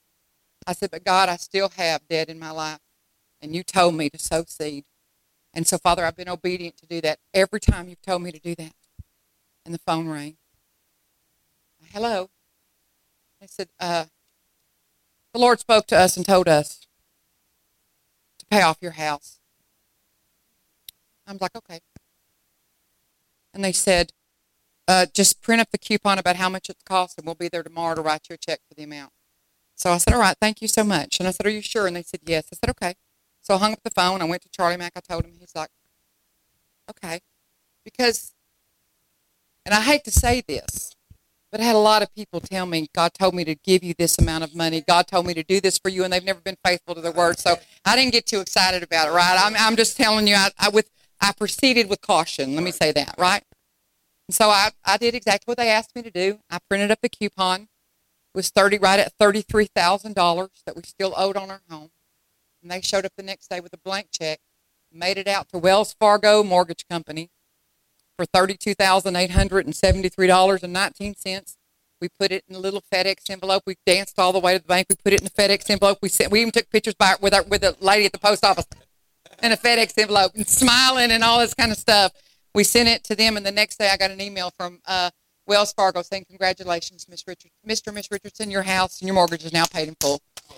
So when I walk through this beautiful house, when I walk through this house on these floors and this driveway, and I think, this belongs to me. Hallelujah. This is mine. Amen. This is mine. And why? Oh, it's because I'm so special? No, it's because I'm so anointed. I'm freaking awesome. Hallelujah is what I am. But the anointed one lives on the inside of me. I know in whom I have believed, and I believe that he is faithful. Amen. I know. I'm telling you, the favor of God rests upon my life because when I didn't have two nickels to rub together, someone would ask me, How are you today? I said, I'm highly favored and I am abundantly blessed. Hallelujah. I am highly favored. And they look at me like I was weird, but oh no, I'm highly favored and I'm abundantly blessed. And guess what? I might not have been highly favored and abundantly blessed then, but I'm walking in the high favor and the blessings of God, abundant blessings of God now upon my life. Amen. Because God is good and He's faithful to watch over His word to perform it. Amen. And if God will do it for me because He is no respecter of persons, guess what? He'll do it for you. Amen. Amen. And He's not going to add sorrow with your blessings. I promise. Amen. The favor and the blessings of God will cause you to prosper even in the worst of times because it's God it, because God has blessed and favored. We are over our circumstances. You can be in the midst of a circumstance and not be affected by the circumstance. It's kind of like in the middle of the storm when Jesus got in the boat and he told the boys, let's go to the other side. What did he do? He ran in there and took a nap. And all the boys were freaking out because the waves and the winds were coming, the water was coming in the boat. Can you imagine what would have happened had they just decided, you know what? I'm just going to curl right up here next to Jesus and take a nap too. I'm just going to curl in the midst of the worst storm of my life. What did Jesus do? He took a nap. Some of you need to learn how to take naps. Some of you need to learn how to stop bailing out your boats and doing everything within your natural power and getting yourself into deeper holes and stop bailing out your boats and get in there and take a nap with Jesus.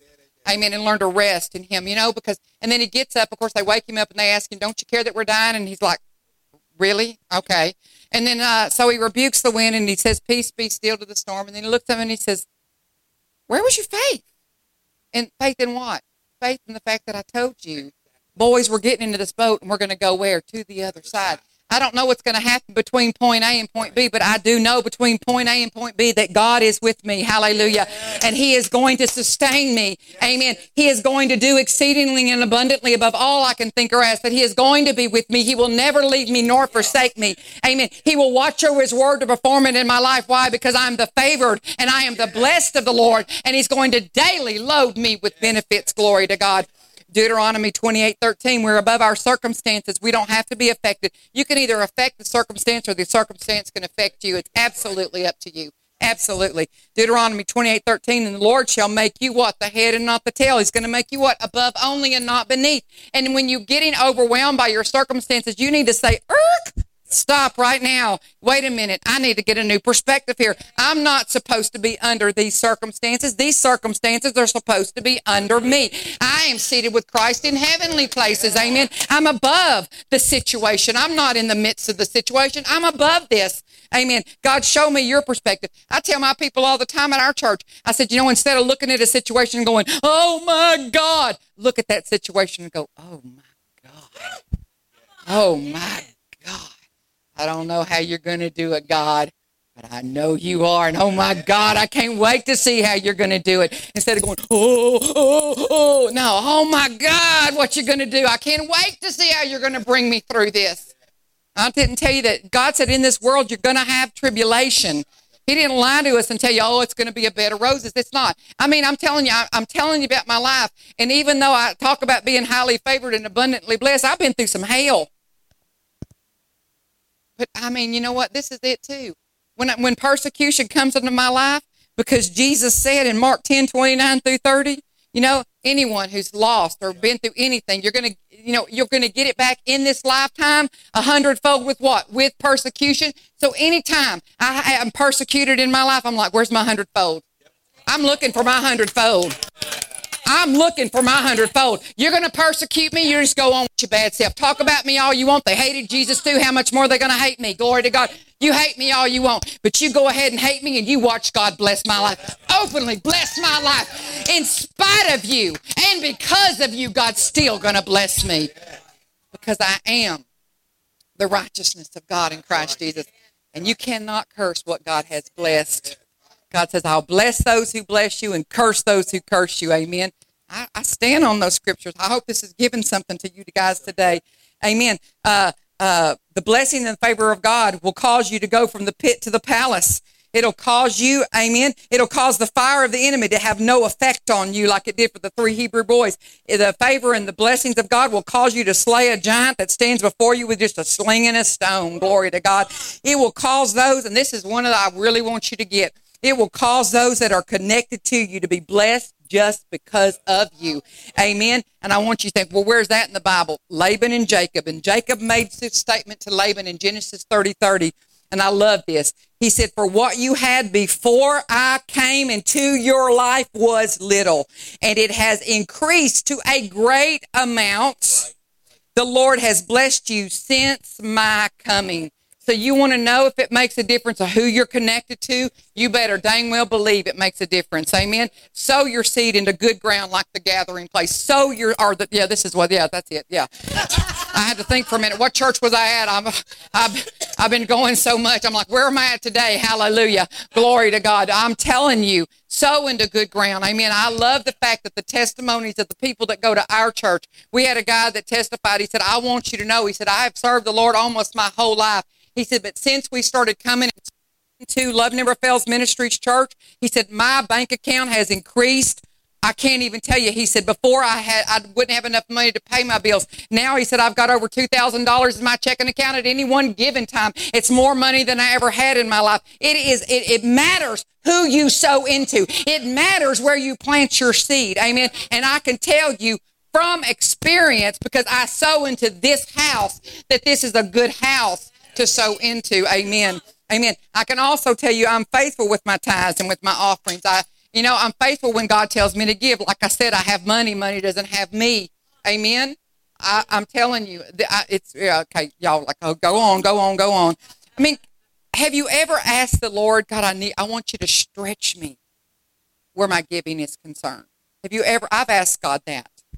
And guess what? When God stretches you, and he asks you to give, it's going to be an amount that you think in your mind, there is no way under God's green earth I can do this. But can I tell you the abundant blessing that will come on your life out of obedience? Because I can tell you right now, obedience is going to be a benchmark in the lives of God's people in this hour. Amen. You might not have, you know, you might have been able to kind of slide here and slide there, but it'll be about obedience. You want to be used of the Lord, you got to obey the Lord. God said, if you love me, you will and obey me. That's it. You will if you love me. Say, "Oh, I love you, God," but you're not going to obey Him. Hallelujah! Y'all are looking at me. Move on, woman. Move on. Okay, so this is what we're going to declare. First, let me ask this question before we get up and end this service. Does anyone in here need to know my sweet, sweet Jesus? Anyone here need to know my sweet, sweet Jesus? He's so amazing. I love him so much. He's absolutely so amazing. He is everything in my life. I mean, I mean, literally, when I tell you, give me Jesus, Give me Jesus and only Jesus. Amen. And it's not because I want the blessings, it's because I truly just want Jesus. Amen. He is the most amazing thing. I had a raw encounter with God when I was five years old, and I got saved. And I know that I know that I know that God came into my heart at that moment in time. I know. My mother had taken me outside and whipped my butt because I hadn't been good at church. And she said, You need to repent for being so ugly in God's house. She took me back inside. I was sitting on the pew next to her, and I was, because when my mother disciplined, she disciplined good. We need to get back to that, men and women of God. I mean, if you don't want to discipline your kids, you can give them to me. I'll discipline. I have no problem beating the crap right out of them. Hallelujah. I have no problem, no problem whatsoever. There's some, there's some people, there's some places I go with my daughter, and I'm looking at kids like this, and I'm doing this, and she goes, "Mama, stop looking at them kids." I'm like, I'm going to jerk him up by the hair of his head and, and, and put some, lay some hands on him. Glory to God. And my mother had disciplined me. And she said, You need to repent for being so ugly in God's house. And I'm sitting next to her on the pew. I'm five years old. And I'm like, And I said, God, I'm so sorry for being so ugly in your house. And when I did, the Spirit of the Lord, I didn't know it was the Spirit of the Lord at the time because I was a little Baptist girl born and raised. All I knew was Baptist ways, which I thank God for my Baptist upbringing because it's the word that I know the word that has been embedded inside of me was because I was raised and went to GAs and, by, and vacation Bible school and was there every time. I mean, I had a drug problem. My mother drugged me to church. That was my drug problem. I had a drug problem. My mother drugged me to church.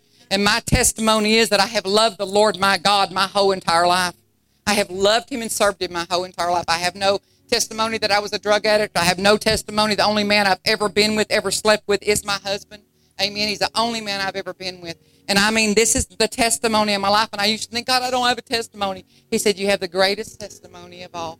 Amen. Anyway, so I'm sitting there next to them, and, and the Holy Spirit came upon me. And when He did, I went like that. And my mother said, What's wrong? And all I knew to tell my mother was, Jesus has just come into my heart.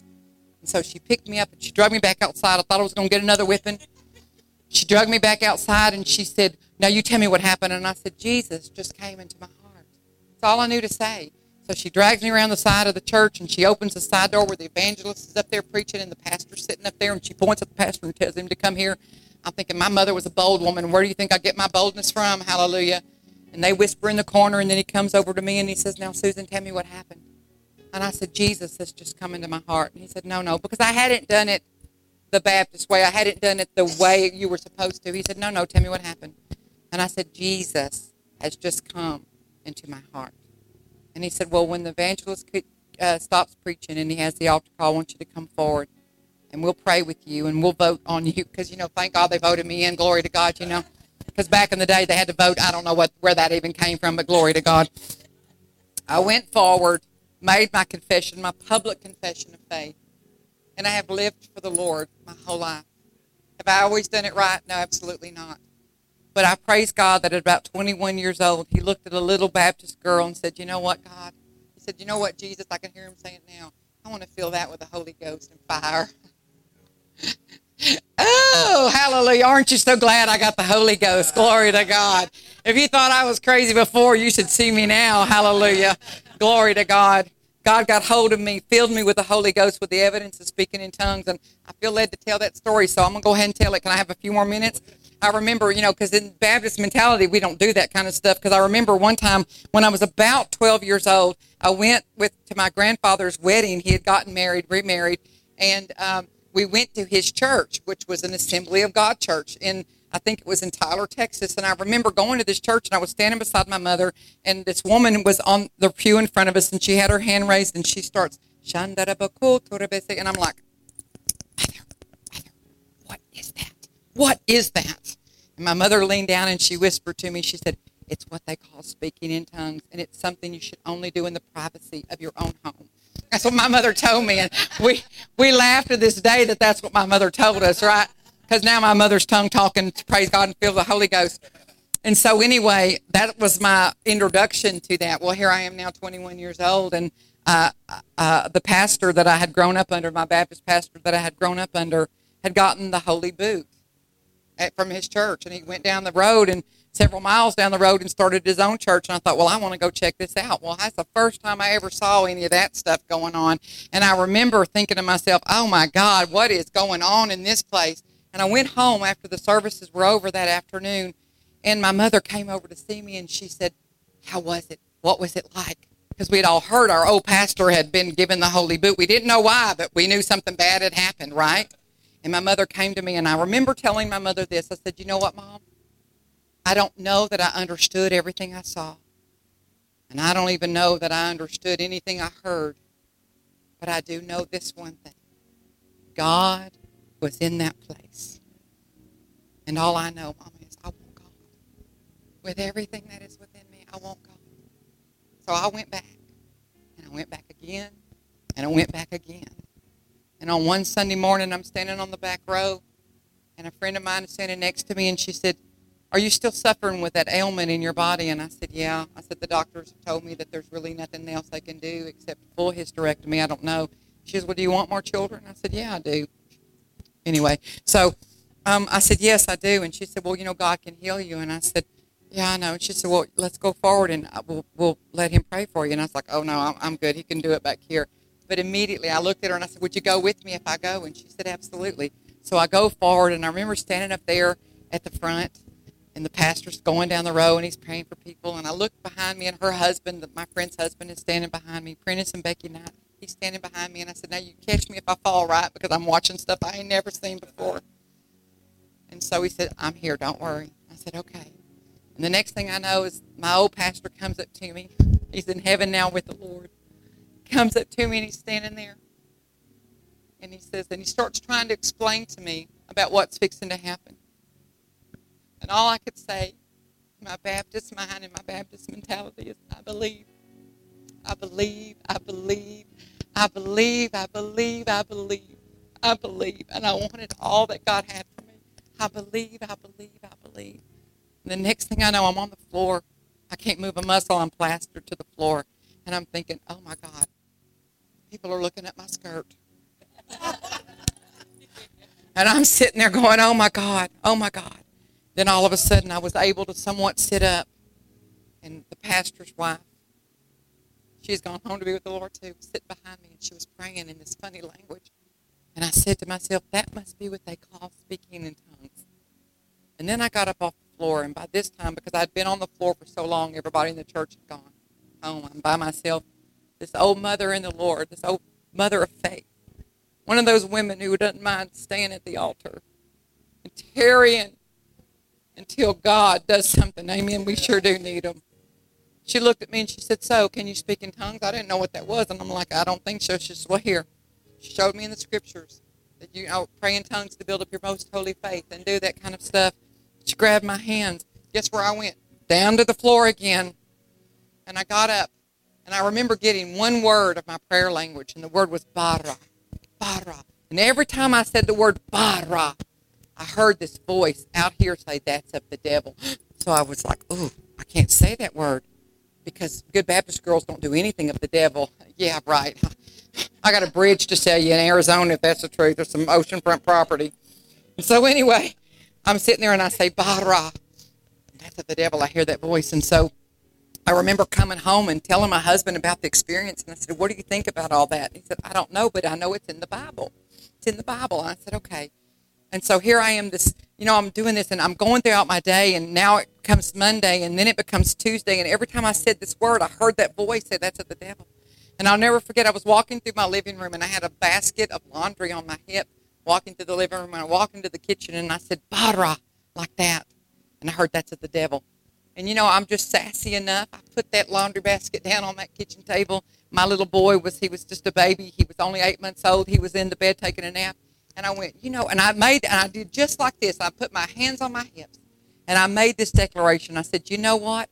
I don't care if that is of the devil because every time I say it, it makes me feel good. So I'm just going to say it. And I went, bah, rah, just like that. And when I did, this river of living water, this dam on the inside of me burst forth. And I went, bara boseki braseki tiamose. O remonde brasiki ato brasiki atai. O rebo seki tiandondo rebasiki atai. Yendelebo sandere basiki ato. My husband comes home two hours later. He comes in the door. I'm going, What is happening to me? I. He said, I don't know, but it's in the Bible. It's in the Bible.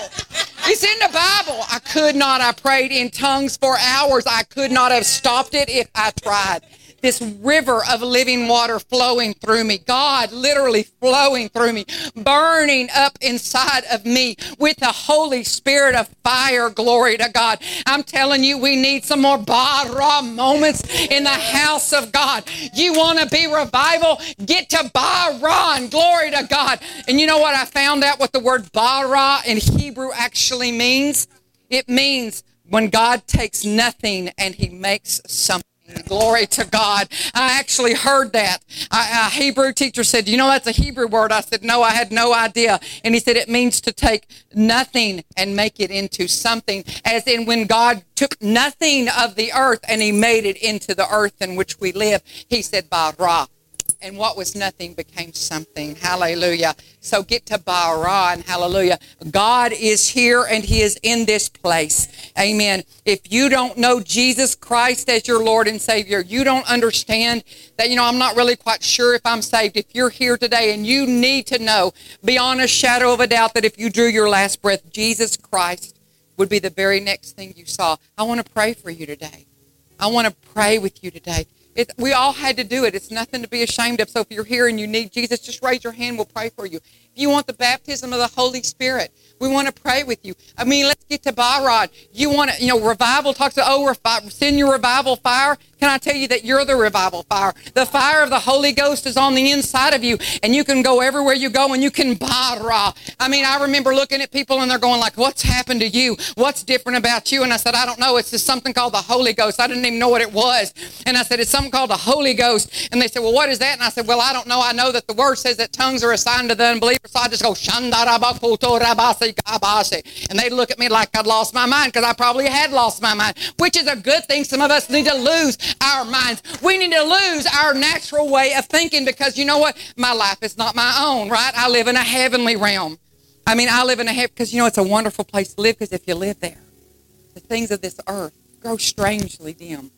Amen. And so, anyway, where I want you to stand up, we're going to make these declarations. Glory to God. I want you to put your hand on your heart. We're going to make these declarations. I want you to repeat after me. I want you to say, I am the blessed of the Lord. I am, and say it like you mean it. I'm highly favored and abundantly blessed. The Lord daily loads me up with benefits. I have everything I need. I am loaded. Amen. The Lord is mindful of me.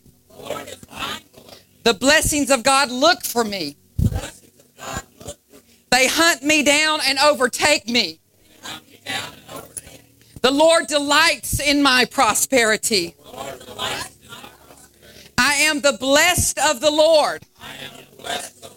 I am highly favored and I live in abundance. In Jesus' name. Amen. Amen. The Lord says in Psalms 119, 68, God, you are good and you do good. That's all God can do. God cannot do anything but good in your life.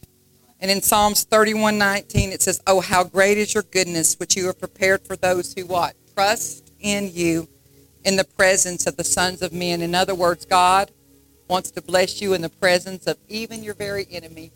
Amen. He'll set a table and you can sit down and eat good things. Amen. And God says to expect an unprecedented outpouring of the goodness of God upon your life. Amen. And what unprecedented means? It means unmatched, greater than you could even experience or think, ever see before. And the Lord said to tell you in closing this sermon that the best is yet to come. Hallelujah. He said the best is yet to come. Amen, amen, amen. I have a few words, prophetic words. Can I really, is that okay? I know it's 1225. I, I know the Baptists already beat us to the restaurant, but glory to God. All right, this is what the Lord said to tell you. Y'all can be seated. Hallelujah. This is what the Lord said. I'm going to speak this over this house. The Lord said that the enemy came hard, but I have come harder. The enemy came hard, but I have come harder. The Lord says to tell you, Pastor John, Pastor Jeff, and the Gathering Place Church, that expect expansion. I saw God, I saw y'all moving into a new building. I saw you moving out of this place into a new building. You're coming out of oppressed places into wide open spaces. Hallelujah. And you, sweet girl, there that wore the fire shirt, burn fire girl, the Lord showed me today. He said, I saw you with a camera and a lens, and you were doing this with the camera and the lens. But God's, God is going to give you His vision. He's going to give you eagle eye vision, His sight to see what the devil does not want you to see. The Lord says you have a pure heart, for it's the pure heart, it's the pure in heart that will see God. And God's about to show you some things that you've been crying out for Him to show you. Amen. And I literally saw this big old lens, and God was super fine tuning your focus. I mean, He's super time uh, fine tuning your um, your your vision. Amen. And you're going to have like eagle vision. Glory to God. And so, Father, I just pray that over you right now. I pray that the Lord open your eyes and let you see what the devil does not want you to see, the things that he has kept hidden in obscurity. That God show you how bright your future is going to be. So bright that you're going to have to wear shades. Glory to God. Hallelujah. And He's going to give you an eagle eye vision. And, a, and an eagle can fly really high and see a prey down here on the ground. You know what I'm saying? He can see what he has, what he has sustenance for, what needs to sustain him. He can see it all the way from up there. Amen. Amen. And he can go down and get what he has need of. And God, I hear the Spirit of the Lord saying that there's going to be some places you'll be just like at home. And God said, I want you to get up today and I want you to go here don't argue with him about it. Don't reason yourself out of obedience. Get up and go because God says in those places there will be a blessing waiting for you. Amen. And it could be because you're carrying the blessing and not even aware that you're carrying the blessing. God says you'll carry that you could carry the blessing, but God in those says in those places there will be a blessing for you. Amen. He says your heart's burn for the nations. Your heart's burn for the nations. And the Lord said, Not only am I going to put your feet in this nation, but I'm going to take your feet to foreign nations. And Father, Father says you'll dance on foreign soil, and fire will be in your feet, and fire will be in your hands, and fire will be in your mouth. And the Father says you will go and you will burn like his burning one. Glory to God. I see you being the tip of the spear, going into places that other people would never even dare to go. But God's going to go, and God says, I'm going to be with you. I'll surround you with a shield. God said, I'll faith and in favor. And everywhere you go, and God says, everywhere I send will not have to have a bake sale or a car wash because God said, where I, where I guide, I provide. Hallelujah. Where I guide, I provide. Amen. Where I guide, I provide. And God's going to do it. Glory to God. Hallelujah. Send you to places. Oh, I see you taking pictures of your feet. Hallelujah. Everywhere you go, you're going to. I used to do that. I mean, I would be like in the Nile River taking pictures of my feet in the Nile River. I stand on the equator and actually take, I mean, the housewife from Onalaska, Texas, and my feet are on the actual equator. My feet are in Africa. My feet are in Russia. My feet are in Germany. My feet are in Czechoslovakia. My feet are in Liechtenstein. My feet are in Rome. My feet are in, in, in you name it, wherever, huh? New York, my feet have been everywhere. It's crazy. In Puerto Rico, you name it. The places that God has sent this housewife from Onalaska, Texas, has blown my mind. Amen. And it was all because I said, God, here I am. Use me. Whatever you want to do. And you know what, honey? I never one time I had to have a, a garage sale, a bake sale, or a car wash for God to send me there. I don't. If you want to do that, you work yourself out and do it. I just said, okay, God, if you're providing, if you're guiding, you're providing, and I just stand here and wait for you to bring the provision to me. If God told me to do something, I would have done it, but He never told me to do it. And God provided every penny for me to go. Amen. Hallelujah. Um, God says to the paymasters in this house, who, who, who are the paymasters in this house? Oh, come on. Come on. Yeah, there, there you go. Because you know what? God told me that you were a paymaster in this house, woman. He told me, woman of God, that you were a paymaster in this house. Because I asked him, I said, God, who would this word be for? The paymasters in the house of God. This day, God is shaking off of you every fear of lack and doubt and unbelief that the enemy has tried to attach to you. God says, Give and you will give. God says to give and you will give. And the promise to you is that even before the seed leaves your hand, it will be reaped abundantly, manifold blessings coming back to you. God says, Test me in this, says the Lord, and see if I will not open up the windows of heaven over you to pour out blessings upon you, up in you and over the top of you, up, up on you, upon you, U P O N, up on you and up on you. It's going to come both ways. Amen. God says revelations, um, witty ideas and inventions and provision for the vision unlike you have ever seen, says the Lord. Amen. And now I'm going to address something in this atmosphere. Ah, no, Anna Marie, the Spirit of the Lord says unto you that you are stepping into the fullness of the mantle of the prophet and the prophetic that rest upon you and the apostolic that rest upon you. I saw the Lord. I wish to God I had my staff because I saw the Lord giving you a staff. Amen. What you have used in the past as a shepherd's rod, glory to God, God is now going to make the rod of God in your hand. And God said, I have sent you to set a people free. Amen. I have sent you to set a people free. You walk in not only discernment, but you walk in a great amount of discernment. And the Father says that where your voice has not had credence in the past and where you have been dishonored in the past, God says double honor is now going to come upon you. God says double blessings and double honor. And I decree and declare the double, the double, the double, the double, the double. The Father said you will find favor that will go before you and it will open doors that no man can shut. No man can shut. It. And God says, I will open doors that that that no man is going to be able to close. I'm telling you, God says, I'm going to open them, and I'm going to open them because I say unto you, my fairest one, my precious girl, well done, good and faithful servant. You have been faithful even when others have been faithless to you. Your name and your character have been slandered from near and far, says the Lord. And they have talked about you, but you have been like a duck and let it roll right off your back. And you just said, you know, go ahead and talk on. They hated Jesus. They're going to hate me too. But that's not going to stop me from doing what you called me to do, God. I'm going to walk in your favor. I'm going to walk in your goodness. And God says, you haven't seen nothing yet, honey girl, baby girl. You haven't seen nothing yet, says the Spirit of the Lord. God says, I'm going to overwhelm you with my goodness literally going to come upon you and overtake you at every realm. And every one of these God children that you're raising up, every one of these angels in clothing and skin, every one of these angels, God says you're going to be movers and shakers in the kingdom. And you know why? Because God's going to take the foolish things and He's going to confound the wise. God says, I'm going to put a word in your mouth, an anointing in your hands. And God said, every one of you will flow and move in my spirit. Why? Said, you hear my voice and you know me, says God. I have intimate relationship with each one of you. And Father said the enemy's tried several times to take each one of you out, but he's not succeeded because my good hand has been upon you. And the, I, I see the Father now, not only was his good hand upon you, but I see him taking his other hand and putting it upon you as well. Glory to God. And God said it's a double, it's time for the double honor. And so I doubly honor each one of you. I don't even know you, but I double honor each one of you. I double honor these children, these children that you've raised up. I double honor each one of you double honor, double blessing, double goodness, Father God, double favor. Everywhere you go, someone says, uh, What do you want? So I just want the double. I want the double. I mean, because it is your portion. Hallelujah. It is your portion. Glory to God. Amen. Now, I'm going to address this. Glory to God. Hallelujah. Amen. Ha to pre se kitiri ambo se kiri ambundo rebe kitiri atundo rebababai.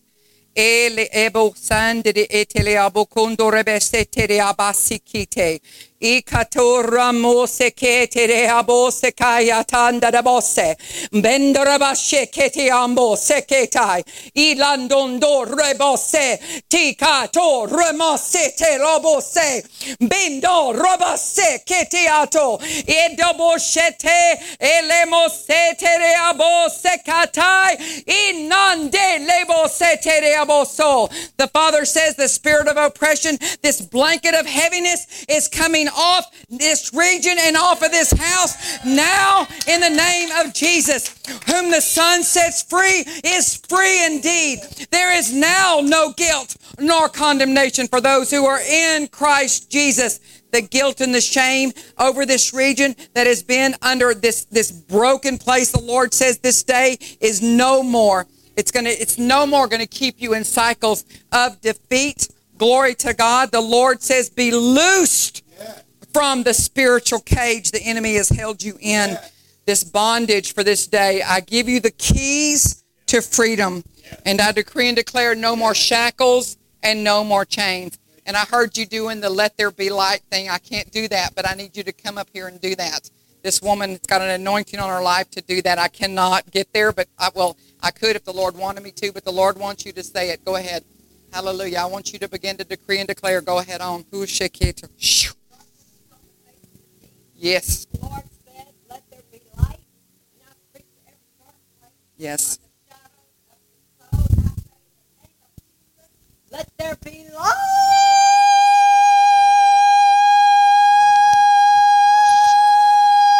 Oh. Woo! There was light. Hallelujah. Yes. Woo! Y'all feel that? When she does that, I'm like, oh, honey, get to screaming over me. Woo! I bless you, men and women of God, because I can bless you by none greater. I bless you in the name of the Lord Jesus Christ, the God that I serve. Amen. Let's make it all about Jesus. Amen. Let's make it all about Jesus. And Father, I ask you today that you would bless each one of these men and women of God, that you would overwhelm them with your favor. Let favor surround them as a shield. Father God, let your blessings not only come upon them, but overtake them and overwhelm them at every case. And Father, give them an ear to hear that, Father, when they're to bless, they're going to obediently bless in Jesus' name. And young man who has the jacket on that I told you I liked, I'm here to tell you right now, you are going to be a forerunner in this move of God that's coming on the face of the earth right now. You're going to be a forerunner. The Father said, I'm going to light your fire like never has been lit before. And the Father said, I'm going to use you for purpose and glory and greatness. You think you just come probably because she forces you to come and you're smiling because that's probably right. But the Lord says, if you'll get engaged, God says, I'm going to do so much in your life. If you will engage, God says, I've got your name and I've got your number. Hallelujah. And the Father said, no matter where you try to run, you'll never escape my hand. It'll always be upon you. But the Father said, if you will just very humbly yield to me, God said, if you'll just say, God, here I am. I need, I want, I want to be used, whatever it is, whatever it is. God says, I'll use you and I will use you to do great things, things that are going to blow your mind. And baby, let me tell you, it'll be the most fun you've ever had. The most fun you've ever had. And it's going to be for great purpose and great glory. God says he loves you so much. In fact, I hear the Spirit of the Lord say, he wants to be a father to you, unlike any father you've ever known. He wants to show you the goodness of what the heart of a good father will be, the love that he wants to pour out upon you. There's a, there's almost like a, you're keeping this back. You're almost like afraid to let God come upon you. But God says, lower your hand. Let him come in and do what he wants to do in your heart and in your life. He wants to overwhelm you with his goodness. And it's going to start out by you discovering that he's given you a spirit of adoption.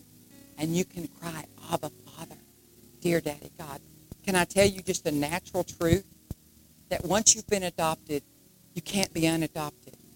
That my parents have an adopted child. And, my, and this adopted child kind of went off the deep end, that kind of thing. And my dad went to, our, to his lawyer when he was alive. He went to his lawyer and he wanted to change his will. And he wanted to write the adopted child out of his will. And the lawyer told him, no, sir, you cannot do that. It is against the law to do that. He said, you can disinherit all of your natural children, but you cannot disinherit an adopted child. They must have access to your inheritance. And see, God gives us. So sometimes we think, oh, we've been given a spirit of adoption. Oh, no. You've been given a spirit of adoption. And because we are adopted by God, we have more natural rights than any natural child. We have more rights than any, than any other people in the kingdom as adopted children. And God says, I want to give you that spirit of adoption. And I want to adopt you. And I want to show you what it's like to be my child and me be your Abba Father. I want to do great things with you, young man. I want to begin to give you dreams and visions. I want to fill you with the Holy Ghost and fire and power. And don't have to be scared of it. God says, I want to do it, and I want to overwhelm you with my goodness. In Jesus' name, amen. Amen. Hallelujah. Thank you, sweet boy. Okay, Pastor, I'm done. I did. I already got it. Hallelujah.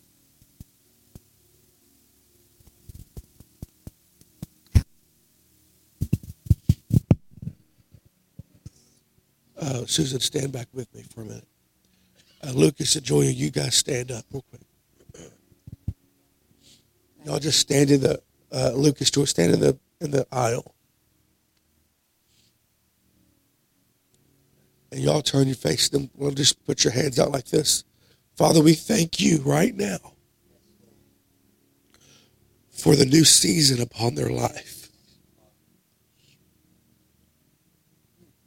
I thank you that the uncertainties that they have felt was only a distraction into purpose.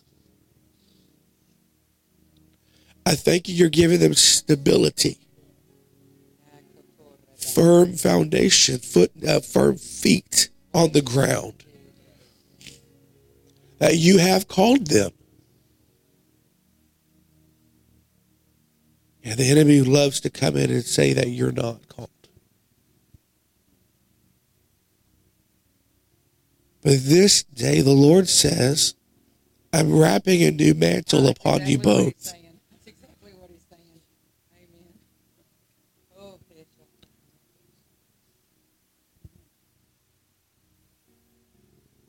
I'm wrapping a new mantle on you both. And the Lord says, Lucas, don't look back. Julia, don't look back. There ain't nothing there. But continue to move. I'm reminded when Elijah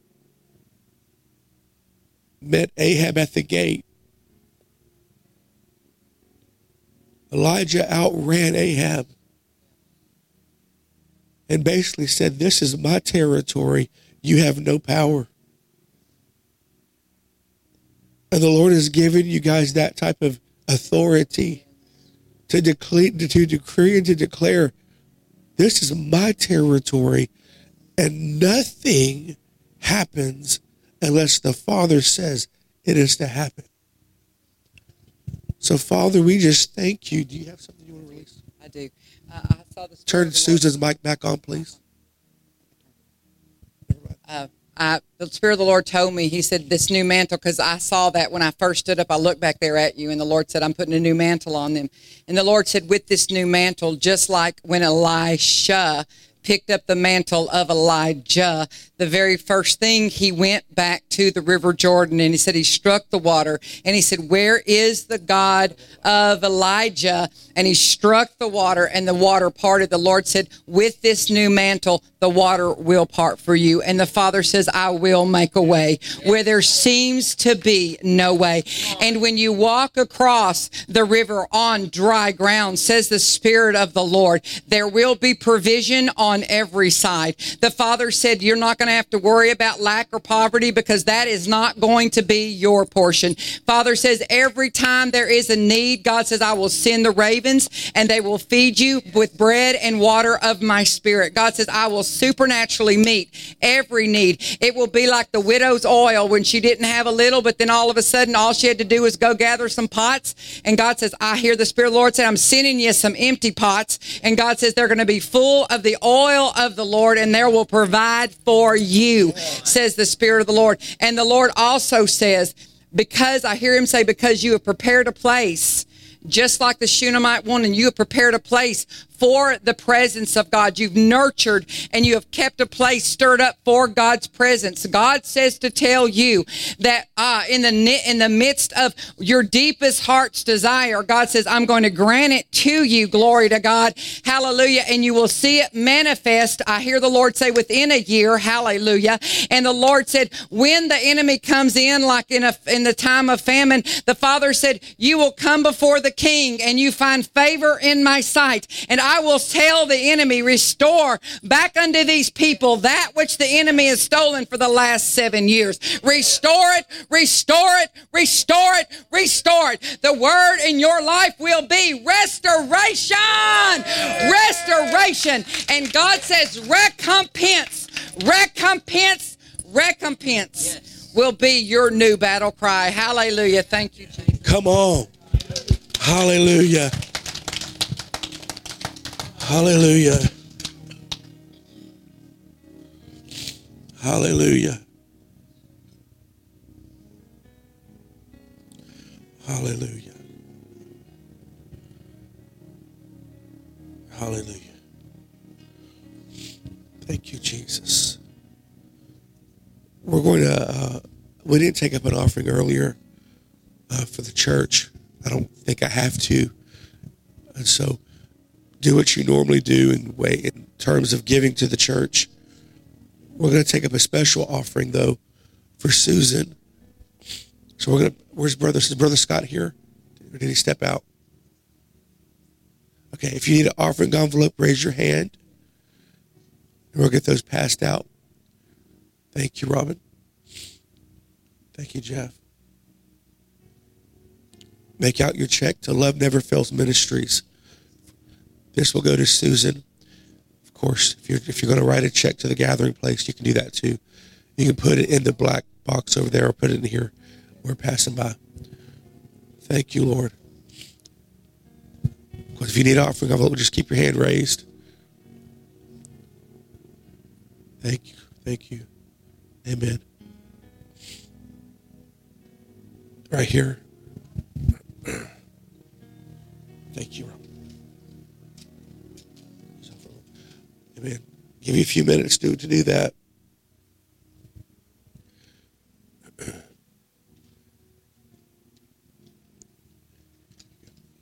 pray over this in just a second. But if you want to, if you're going to give to the text to give, the number is 936 261 8142. Amen. Erica, it was good to see you today. God bless you. Amen. All right, we're going to pray over the offering. Father, we just thank you that we're able to sow into this ministry today. Father, we thank you for the word that she released today. We, we receive it today. We bless Susan and Charlie Mack. We thank you for their church. We thank you for a new season for their house. Father, we thank you for the resources that are being released into her church. Father, what was stolen, we thank you for a thousand times more return. And we believe it. In Jesus' name, amen. Uh, we're going to pass the bucket, so Jacob's going to come. Each of your row, you can give. Thank you so much. Uh, next Wednesday, April the 28th, we're going to have a testimony night. And so, if God has done anything for you, anything for you, I want you to come and bring your testimony. Amen.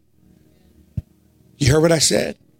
So, Wednesday, April 28th, we're going to have testimony night. So, I want you to bring a testimony of what God has done for you. Melinda, I just hear the Lord saying that He's touching your body. He's healing every part of your body. So, Father, we just thank you for touching Melinda right now. We release your power and your healing power right now. It's already hers. We just released it. And we thank you that she's stronger, she's healthier, and she's wealthier. We thank you for it. In Jesus' name. Amen. Amen. Let's stand. Today was good, huh? Hallelujah. I bless you in Jesus' name. Father, we thank you. These folks are going to have a wonderful, powerful week. Father, we thank you that doors will open this week. Father, we thank you that the, the mouth of the accuser is shut. Father, we thank you that angels go before us. We thank you that angels go all around us. We thank you for protection upon each person. In Jesus' name, amen. God bless you. We'll see you Friday night, 7 o'clock. Yeah, faith, walking by faith. faith.